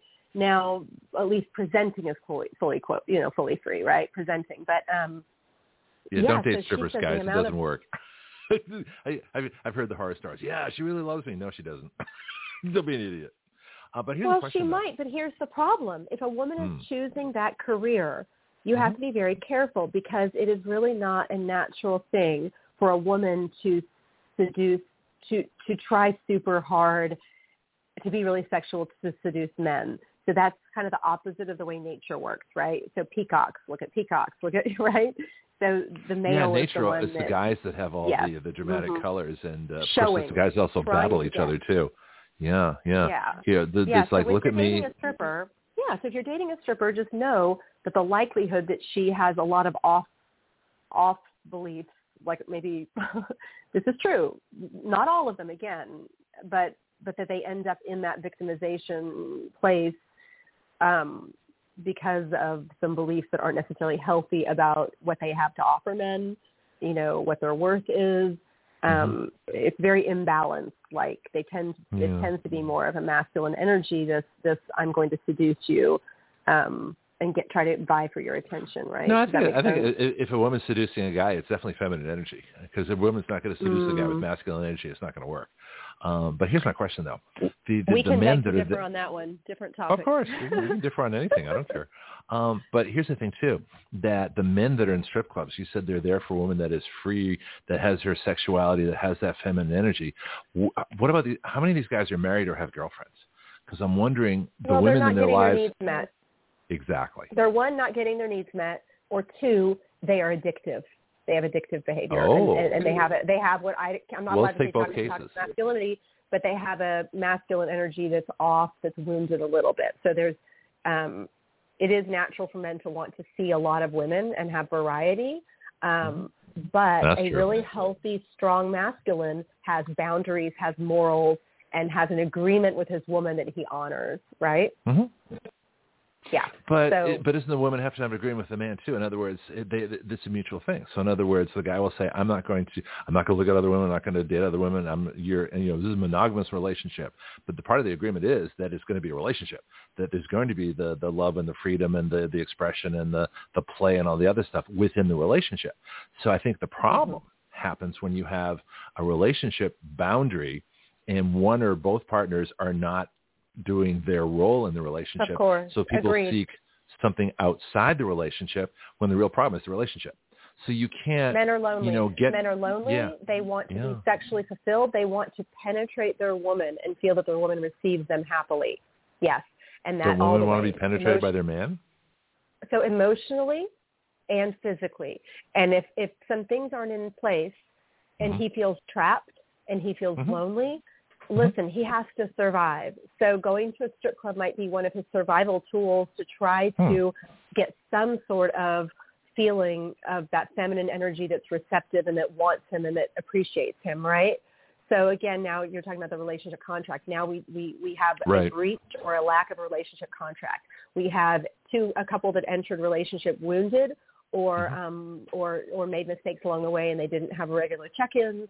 And now we have you know probably two miserable people. If one if one is unhappy going to strip clubs to get his needs met, I, my guess is the other one isn't too fulfilled Those either. so. too, yeah. So so Yeah. it's like they, they whatever got them together, you know, they they they've lost that love and feeling, you know, to, for lack of a better term. You know, it's like one person gets unattractive, one person gets fat, one person picks up an addiction, one person loses all the money. One, you know, I mean, there's all these things that can happen. But somehow, whatever got them together, it's like, do do people give up after marriage? I mean, I, I remember talking to a friend of mine in Finland when I'm touring Europe. Uh, the marriage trap. You know, what's that? Says, "Uh, that's when uh, as soon as you get married, you know, the, the he was talking from a guy point of view that the woman totally loses it. You know, dresses badly, gets fat, but they're married, so they're stuck. In Finland, I guess they have rougher divorce laws. Um, but that you can't if the marriage the contract and the, this is why I really like your idea of relationship contract something I never thought of but it's so important that you have to maintain the contract. You have to be I mean obviously you're going to change and grow and things are going to happen. You're going to get older gray hair the whole bit. But that doesn't mean that you change being attractive your inner soul. If you if you cease to want to be attractive to your other person that's where the problems come in in the strip clubs and everything else. What do you think? I would I would say I agree that it's multifactorial. Yes. Okay. I, I and I think if well, my friend who's a sober stripper would probably be great a great little a person to talk to also. But um, men come in for different reasons, and the men that are Mhm. married or in committed relationships, and the woman doesn't know. I mean, obviously, that relationship is not going to go well. It's not going to end well because it is a form of cheating. It's a hundred percent for a woman, a hundred percent a form of cheating, a hundred percent. Women need to feel beautiful, attended to. Um, if there's a committed relationship and they're not agreeing to sharing, uh, you know that to me it, it's like it's, it's definitely cheating. And um, Yeah. hopefully, before it gets to that stage, they can talk about it. And I mean, you know, everything comes down to communication, as we've talked about for how long now, Greg. You know, great Yep. communication and and agreements and honoring agreements and having healthy boundaries with each other. Um, Yeah, but you can't hold somebody to a contract uh, saying you can't look at anybody else, you can't date anybody else. You know, that's that's the basic you know monogamous Mhm. contract. If that person is not Mhm. you know being the attractive person that they were, so in other words, if they cease being who they were, so say the say the That's woman you know gets. Yeah. gains 50 pounds and, and, and, and dresses horribly and totally loses all self-respect for her, or just figures, I don't have to do anything anymore. You know, I'm married. I don't care. You know, the, It's and the guy, extremely you know, selfish. that Yeah. is extremely selfish. It's But ex- this is extremely where I see, selfish. Um, Right. it's extremely either ignorant or selfish or both. Mm-hmm. And um, look, if you have some sort of thyroid problem, if you, we expect both members of couples, yes, we expect once you commit, you commit, but you also commit to honoring your partner. And Mhm. and I honor the masculine's need for visual pleasure. And I'll Mhm. tell you And we what, a appreciate that too. Feminine, yes, and the healthy Yeah. feminine actually loves um, being beautiful, and and whatever Mhm. that means. That means exercising, having beautiful lotions on your skin so it's soft. You know, conditioning your hair, Sure. maybe having longer longer hair that's on your shoulders if if that works for you. Um, The healthy feminine enjoys um, having a healthy body and feeling amazing and eating healthy foods, and all that equals um, usually a, a physically attractive body. It doesn't have to be a bunch of makeup or hair extensions, just bright eyes, clean teeth, a beautiful smile, Well, um, clear energy skin, and emotion right? too makes w- women are really Mhm. attracted by their attitudes, their energy, their emotion, everything else. It's not just physical. Yeah. It's not with me. And Um, all of but- that goes but-. When you take care of yourself as a woman, it Right. all comes together, you know? Yep. And when you, I- when you think- prioritize your self-care. hmm Yeah, I think guys are happy to say, you know, I will look at you only if you're if you give me something to look at. you know, in other words, if you're the person that I want to be, the, the, the to look at only. You know, especially if you start off in a good place. That uh, you know, whatever the initial attraction is. Well, this is fascinating. Okay. Isn't it fascinating? And Yeah. so um, I So think there's it's a though. lovely gift for a woman to give herself to um, if you're on your route to self-care and you're trying to give more yourself more of that wonderful feminine energy that that just magnetizes all the things you want in life and and men can see it and they feel picked up by it and it increases their testosterone when you walk through the grocery store and they look at you and if you want all of that for yourself a lovely practice to begin doing Mhm. is um getting away from the mirrors maybe in your bedroom or somewhere and just turning on amazing music and beginning to move your body like really pushing through your hips and and really lifting your chest and just practicing that sort of slow um, dance to music you love and just really getting into your body. And you'd be amazed at the end of even one song how much it increases a woman's wonderful energy and, and um, excitement. And even just a practice of doing one song a day. I think Mama Gena calls it. I can't remember what she calls it. I love Mama Gena. She's the um, Feminine School of Womanly Arts up in New York. Mhm. Uh, she has a word for that. Um, I can't remember what it's called, but but just putting on the music and just going for it. In S Factor, so much more it the riot, positive. You know, You know, Mhm. th- it's. I think the positive is so much more powerful because you know you hear you know because I have women friends that tell me what women say to each other. He's not this. He's not that. He's not paying enough attention to me. He doesn't do this. He doesn't spend any money on me anymore. He doesn't take me anywhere. Rah. I'm like, well, Mhm, what why are not? you doing? So that's the negative. That's the negative way of looking at it. So the positive way of looking at it is is what you're doing. Say, look, I want to be more attractive to to my dude. You know, teach me how to dance better. I want to do this. I want to try this, do this. You know, turn this guy on and, and make him the way he was 20 years ago. You know, so so I'm so you can look this at. on that. Does that make sense? I'm going to say this on that. Yes, it does, but I want to add one thing, a little caveat here. When a woman does it for the purpose of turning him on, I'm Mhm. going to just share this, and you might disagree, and that's okay. That we'll find out. isn't the most. That isn't the most seductive energy. That isn't actually the most seductive thing. Mhm. When a woman does it for the purpose of turning herself on and Mhm. actually loving herself and getting excited and then ignores just doesn't even care what anyone else thinks just literally is so turned on by herself that will seduce him she doesn't have to try she doesn't have to look at him and say hey i'm going to give you a lap dance she literally can just Yeah. walk into the room in her body that feels good and that's moving in the way she loves and just and he will be like riveted and he'll want some of that and then That he'll be like well how do i get some of that and she'll be like well i'm busy i'm going out to yoga sorry babe and he he's like shit i got to get her attention back let me get her some flowers no, and no. she comes well, home the uh, now the wimpy guy who will kowtow and say, "Oh, I got to get this woman. I got to get." No. So the strong guy will say, "Well, look, I'm going to do my Mm. thing, and if you find me attractive, then you know I'm going to go fly my jet." yeah that's You have a actually not the masculine i'm sorry that's actually Which not one? that's not the strong Oh, really? guy. that's not the Huh. the strong guy does not do that nope Really? the strong Disagree. guy loves that idea of Of now the the healthy masculine likes to win. The healthy masculine likes to pursue, whether it's money, the next thing, the next airplane, um, the next whatever it is, and he such a great wants to pursue the. Uh-huh. He gets turned on and turned up by the idea that, hey, I just got a chubber and she's walking out the door to yoga, you know, whatever. And um, and she's so happy, and she's not ignoring me. She's like, babe, can I make you a Uh-huh. cup of tea? But I really got to run. She's not ignoring him. She's just super happy. And then he starts to think, oh, what can I do? What can I do? What can I do? And then he starts, and this actually is really good for his excitement energy. It's really Mhm. good. He's like, now he's got something to like work towards and he's like i'm gonna get laid tonight. This woman let me just make it happen. And um and then he does the things that she loves and she's like oh my Mhm. god he's telling me how pretty i am. He just brought me some flowers. Oh my gosh. And now she's starting to get all lubed up down there right? Because then her Mhm. heart's being met her feminine heart's being spoken to and she's Mhm. like oh that's what i like. That's what i like. That kind of attention. And before you know it they're having a hot night. But it didn't come Mm. from her giving him a lap dance. It came from her being like feeling amazing, being super sweet, and just feeling amazing in and of herself, right? And so that's why But it works for both too. They both have to feel mirrors, amazing. Yeah, see, the guy has to feel amazing too. I, I absolutely believe it. feels he has, amazing for different. The masculine feels amazing for different reasons. They're- not Uh-huh. the same. Women and men are not. no, I'm not saying same. the same, but Yeah. I, but I, I think we- I think uh, uh, even culturally, society, we sort of downplay the, the male part in this. That the, the males are assumed to be on feel like automatic pilot. That will that will take sex, you know, whenever, however. And I think there's a lot more to it than that. I think some guys feel I pressured just, to I, do yeah, that. but I said she's warm and friendly. She's Well, she's not.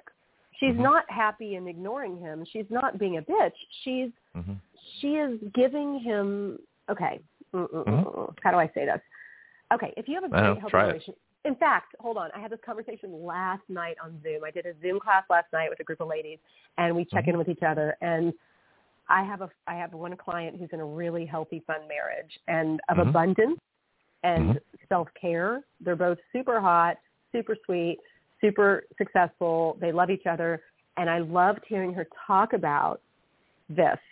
She explained how because she's just now learning to do exotic dance. She's one of my clients, and she's doing it, you know, for for um for fun and for Age? What are we talking about And- age-wise? I'm just curious. Ballpark.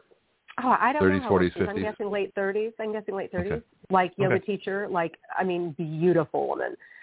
Okay, all my women are beautiful, but um, so what the point I'm making is, she said she practiced some of the because I was like, well, did anyone you know work this week? Did anyone do any of the moves? Did anyone play with the moves while you're vacuuming or you know? Um, just moving moving through your house because what, what I teach you can take everywhere with you. But um, she said I actually did. I was so excited, and I started doing the routine. Um, so I teach them a little routine at first um, before they learn to free dance. She said I started doing it for my husband, and he seemed really distracted, and I didn't like his reaction, and, and I actually didn't sit well with me. What do you mean? Now, distra- Greg, that was, wasn't distracted on. the point? This well not paying attention in the way she wanted and this is a woman who's done her work so i want to clarify that. A lot of Okay. women would not be able to even handle this and and know what to do but she did. And that's why i love this group. I have they're very evolved. But um so she explained that she's dancing for him and he, he's not getting it. Like he's not the reaction she wanted because the women love Oh. to be appreciated seen. They want to they want you know their man to like really appreciate them physically um Mhm. she wasn't getting it even though she's trying really hard and doing this exotic dance essentially Oh. and so she let him know. She said instead of storming off or being pissed off and giving him the cold shoulder, she she communicated to him, "Oh wow, I'm really disappointed. I felt like that was going to be super fun for you and you're going to love it, and I feel like it didn't land well, and I'm I'm kind of embarrassed and I think my feelings might be hurt." And he, because they have a healthy relationship, explained to her, he was like, "I'm so sorry. I didn't mean to make you feel that way."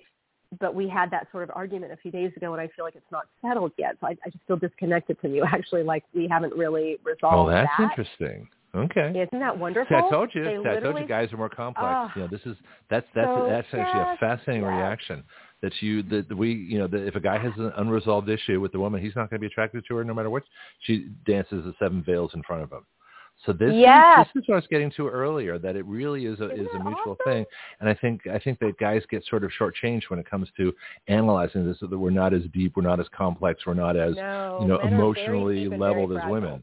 Yeah. And that's not true. No, no men fra- are, fragile. but it's fully different. It's fully different than women. Mhm. They're both we're both fragile, meaning we both Okay. have needs. We're not just automate automatic robots. We we we Okay. have, but they're different needs, you know. And and so for women to really understand men, and vice versa, is crucial. So this woman Mhm. was like touched. Now she's more touched. She's like, oh oh oh I see. Oh my gosh, and she almost felt like. I can't believe how insensitive I was. You're right. I was all excited about my new movement practice and my group of girlfriends and my thing, but here you are in relationship not feeling connected and I'm like with unresolved so- issues from previous discussion. Yeah, that's fascinating. yeah, so they sat and had this talk and they and they figured it out and they came to resolution and then Did she's have like great can sex? She said, "Can I show you again?" And he's all happy now, and they're kind of goofy together. And she's, you know, she moved even better. She said it felt, it felt even better in her body, like she like like turned it up times ten. And Oh. um, Oh, yes, okay. they had a very good evening. So there you go. See, it works. It's wonderful. Yeah. Yeah. so nice. I love it. So yeah, Hmm, I'm glad they talked. Yep. Yeah, me too. Yeah. So much Yeah, more because a lot of women would have been like, They would have gone to their um, girlfriends. that- they would have complained at lunch and said, you know, my guy doesn't like this, this, and this. So we got to get the we got to focus on and the positive instead of the negative. and going to I'm ugly. He is not attracted to me. What's wrong with Mhm. me? Um, you know, big Yeah. old downward negative Mhm. spiral. Get all that stuff. I got a. This might be for another show, but I've I've sort of uh, got a curiosity. Um, the repression, especially of Muslim women, and and I Mhm. don't know how much you know about this, but why is it you know the whole burqa thing? You know, they take everything that makes women attractive and tries to get rid of it, and then they treat women horribly, second class citizens. Is there just all a the Judeo? This is all the Judeo-Christian result of this of this. no, no? We're talking. I'm talking Islam here, not Judeo or Christian. But it's it came about like it's the same. It's the same history. It came about after the agricultural revolution and those and the Okay. sort of evolving from these gods being. But why is it still here right? today then? You know, why why why did the Taliban take over Afghanistan and put and destroy the the universities and all the schools for women and uh, all the equal stuff? You know, I mean, uh, obviously it's not cultural there, but I mean, if why? you if you if you Mm-hmm. completely um, humiliate and squash the feminine, you own Mhm. humans. You will own humans. Humans will be completely owned. They will have no Mm-hmm. um, magical, wonderful spiritual energy. Period. They Mhm. they you will have very little access to the divine. That is my take on that. That is intentional. It doesn't come from. You, there's so many layers to that. We can peel. We can say it's this leader who did it. It's this. It's it's a structure like you understand about the masks, right? So my Mhm. friend who's from whose family is from Iran, and they they they came over 40 years ago. She was a child. Um, When the masks started happening, she went into full panic mode, and she said, "I know this. I know this. I remember this." They're saying the same things about the masks that they told us about the um, the coverings, the hijab. Oh, the burqas? I don't know what Yeah. it, what what is it in Iran? Is it hijab? I don't I don't know, but Oh, um, hijab. Yeah, that's the scarf. I think that's a little different. I think the burqa is like the whole costume. Uh, well, the it's all the the scarf. same animal, right? It's the same problem. the yeah, same in other words, you're covering up. Yeah. So the mask. Well, So I what saw. she I- said, go ahead. she Uh-huh. said, "This is so familiar to me." She was loud about this, and um, she's a hypnotherapist, a yogi, a beautiful person. She's the Mm. kind of person that the media would have said is what. Okay, she's the kind of person that everyone would say, "Oh my God, she's one of the kindest people ever," but the media would call her someone who doesn't care if grannies die. But Right. she was saying, no, this is what they do when they're starting to take over. They use the same slogans. They use the same just for two weeks. It's temporary. It's for your safety. All the Mhm. things they told women 40 years ago.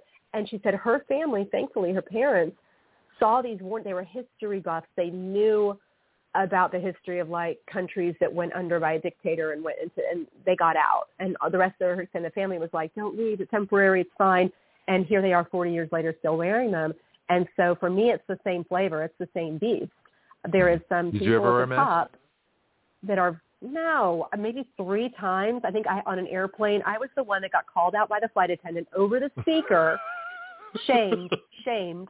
Shane. Um, I also I, I can tell you so many good airplane stories um, of success and how I feel like I moved people just from. Um, but yeah, so I, I continued to fly. We continued to travel. I, I had done the research in the first month or two on masks. I did all the research. I spent hours and hours. I said, okay, I know what we're doing to protect ourselves from whatever Mhm. bioengineered virus this is. But um, I, I believe it's the same. The covering of the face, it's, it's, it's applied psychology on a very high level. And it's designed to control the population. And when you Oh, yeah. Oh, yeah. I- that's why I hated you- them. And you promote rape culture and you promote um, Yeah. making their bodies shameful and um, taking away everything that's beautiful and feminine. Now you control the society completely. Mhm. You lower the Well, the- vibrational energy. that goes with what's happening. I Mm. mean, Marxists, the, the the totalitarians, they always do the same things: to get rid of God, to get rid of the family, to get rid of any any allegiance to your country, any nationalism, uh, and now they're taking you know male and female and and, and eliminating that, so people are not either male or female. They're, it's either Yeah. interchangeable or fluid, and this is why the, the whole trans the thing is so dangerous. polarity is powerful. Yeah. The polarity Yep. of the masculine and feminine, feminine is Mhm. extremely powerful. Yeah. Well, masculine is extremely powerful too. You know, I mean, the, the agrarian the societies. both, yes. Y- yeah, Mhm. but but we need both. You know, this is why you and I have such great discussions on the show. You know, because of who we are, because of our energy, which is really strong in both of us, which is which is really exciting. You know, to be able to talk about these things in, in an open way and everybody else listening. Go, wow, it's kind of cool what they said. You know, I think that that's to me, this is just to, to be able to have this discussion, whether anybody else is listening or not, is incredible. But anyway, um, but these yeah, the, the, so the mask thing. masculine when when the masculine is left to be masculine and do its masculine thing, Mhm. there's no stopping humanity. When the feminine is left to do the feminine thing and go deeply into that energy and those those acts that they do best, again, extremely powerful. And and the two together, the polarity is is is like ah, just the the best goal, Mag- you know. It's magic. And yeah, so but I don't if believe you in dilute in, that, yeah. if you take Uh-huh. that away, if Mhm. you if you reduce both men and women, if you you know castrate men and shame women and um and then also blend them, try to try to reduce the polarity. You, Mhm. That's there's our power gone. Yeah. everything in this world is binary. I mean, you know, this this non-binary crap is Mhm. nonsense. There's always there's it positive and negative. There's male and female. There's earth and sky. You look anywhere in this world, it's all polarity. It's all Yeah, it about uh, opposites and attraction, and it's the the, the Uh-huh. difference between the opposite and the attraction that makes everything work. You look at electrons and protons. You know, they're they're oppositely charged, but that holds the universe together.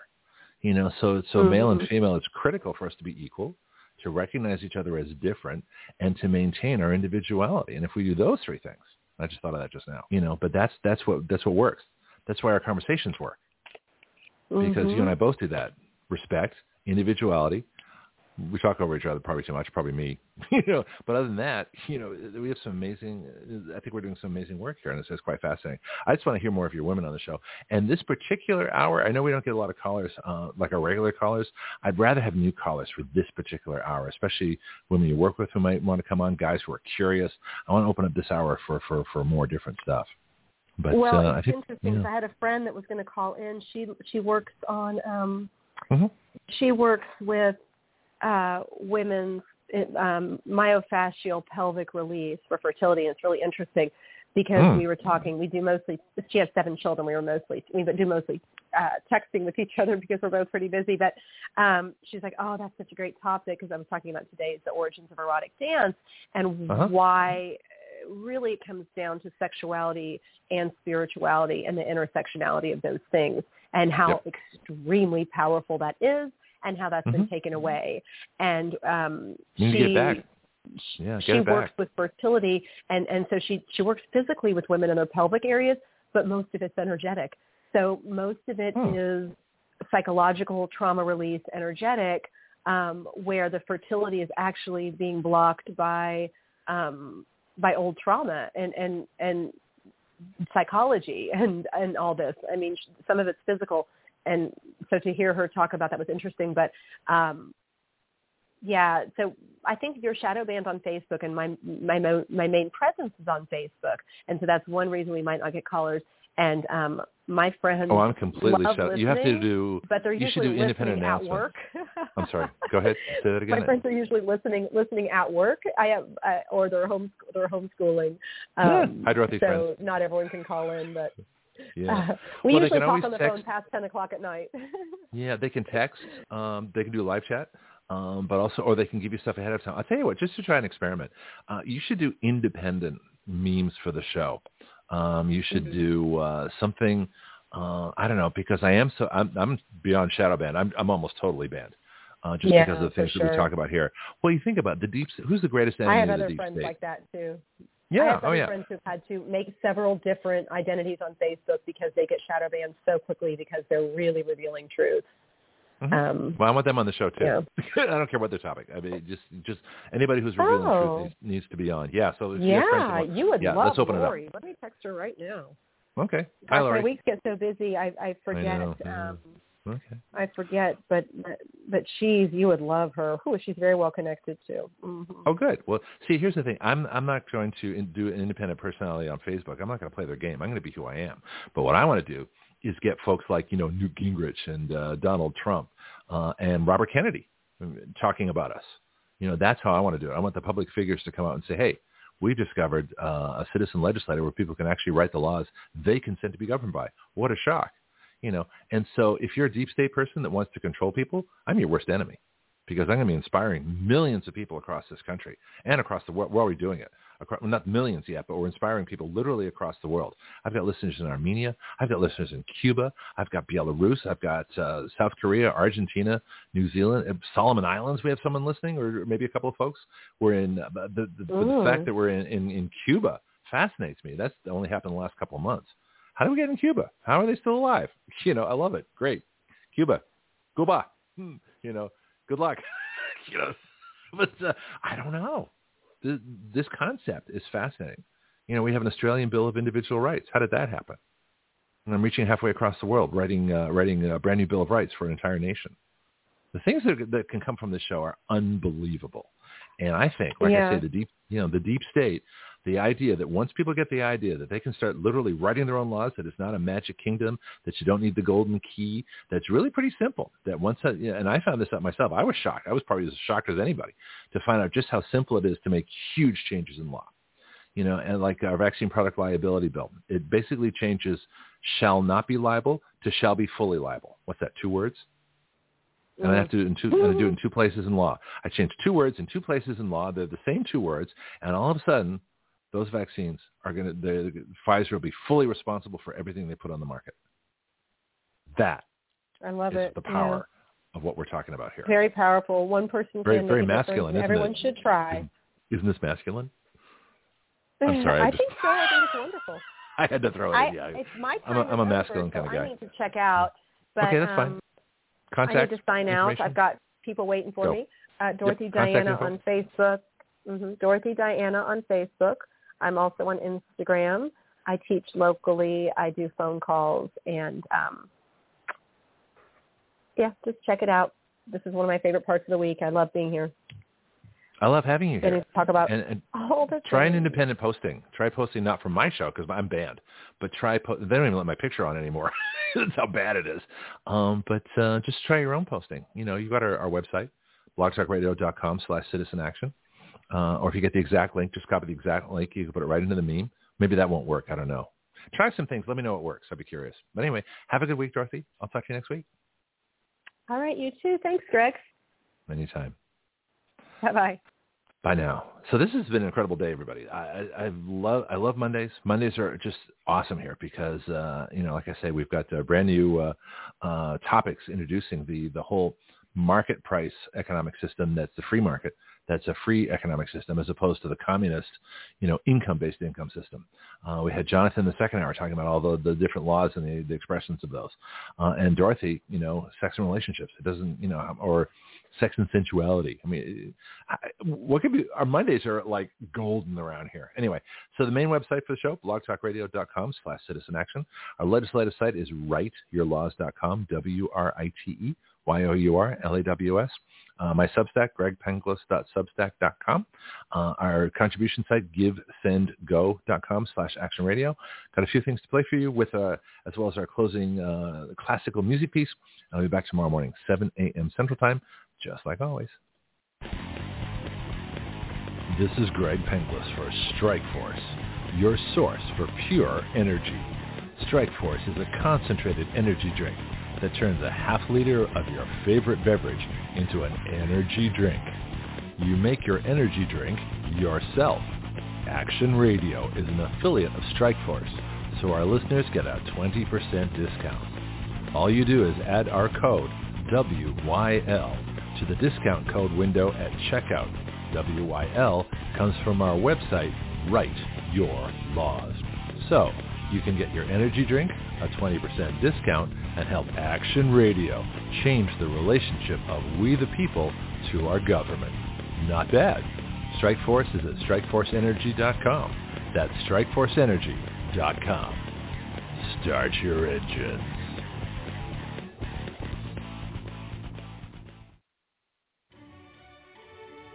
Hello, this is Greg Penglis for our newest shooting range here in Milton, Florida. Stand your ground. My friend Jason Myers and crew are creating an incredible facility for our city.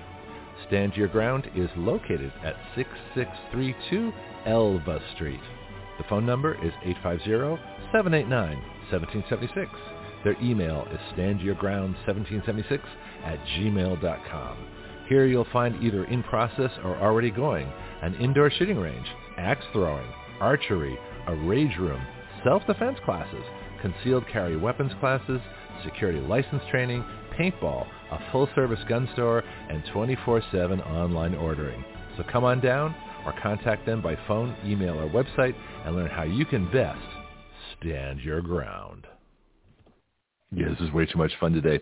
All right, slight delay on this, but then it, uh, here it is. Here at Action Radio, we are looking for sponsors. We have 30 and 60 second spots available for your announcements. And we have three-minute live call-ins to talk about your products and services available. Action Radio is the next evolution beyond talk radio. Join us and let us help your business evolve. Think about being a sponsor of the future and not just a listener and help us help your business grow as you help us plunge headlong into breaking new ground here on Action Radio every day.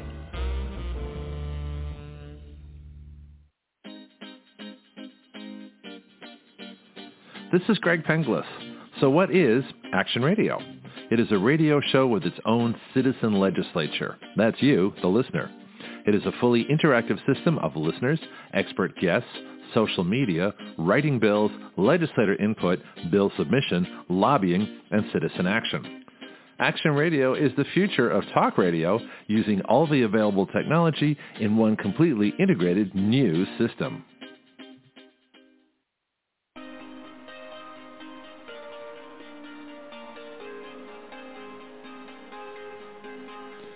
You are listening to Action Radio Online with Greg Penglis. The webpage for all Action Radio shows and podcasts is blogtalkradio.com slash citizen action. Please share our show with all your friends and family, both nationally and internationally. The guiding principle of Action Radio is this.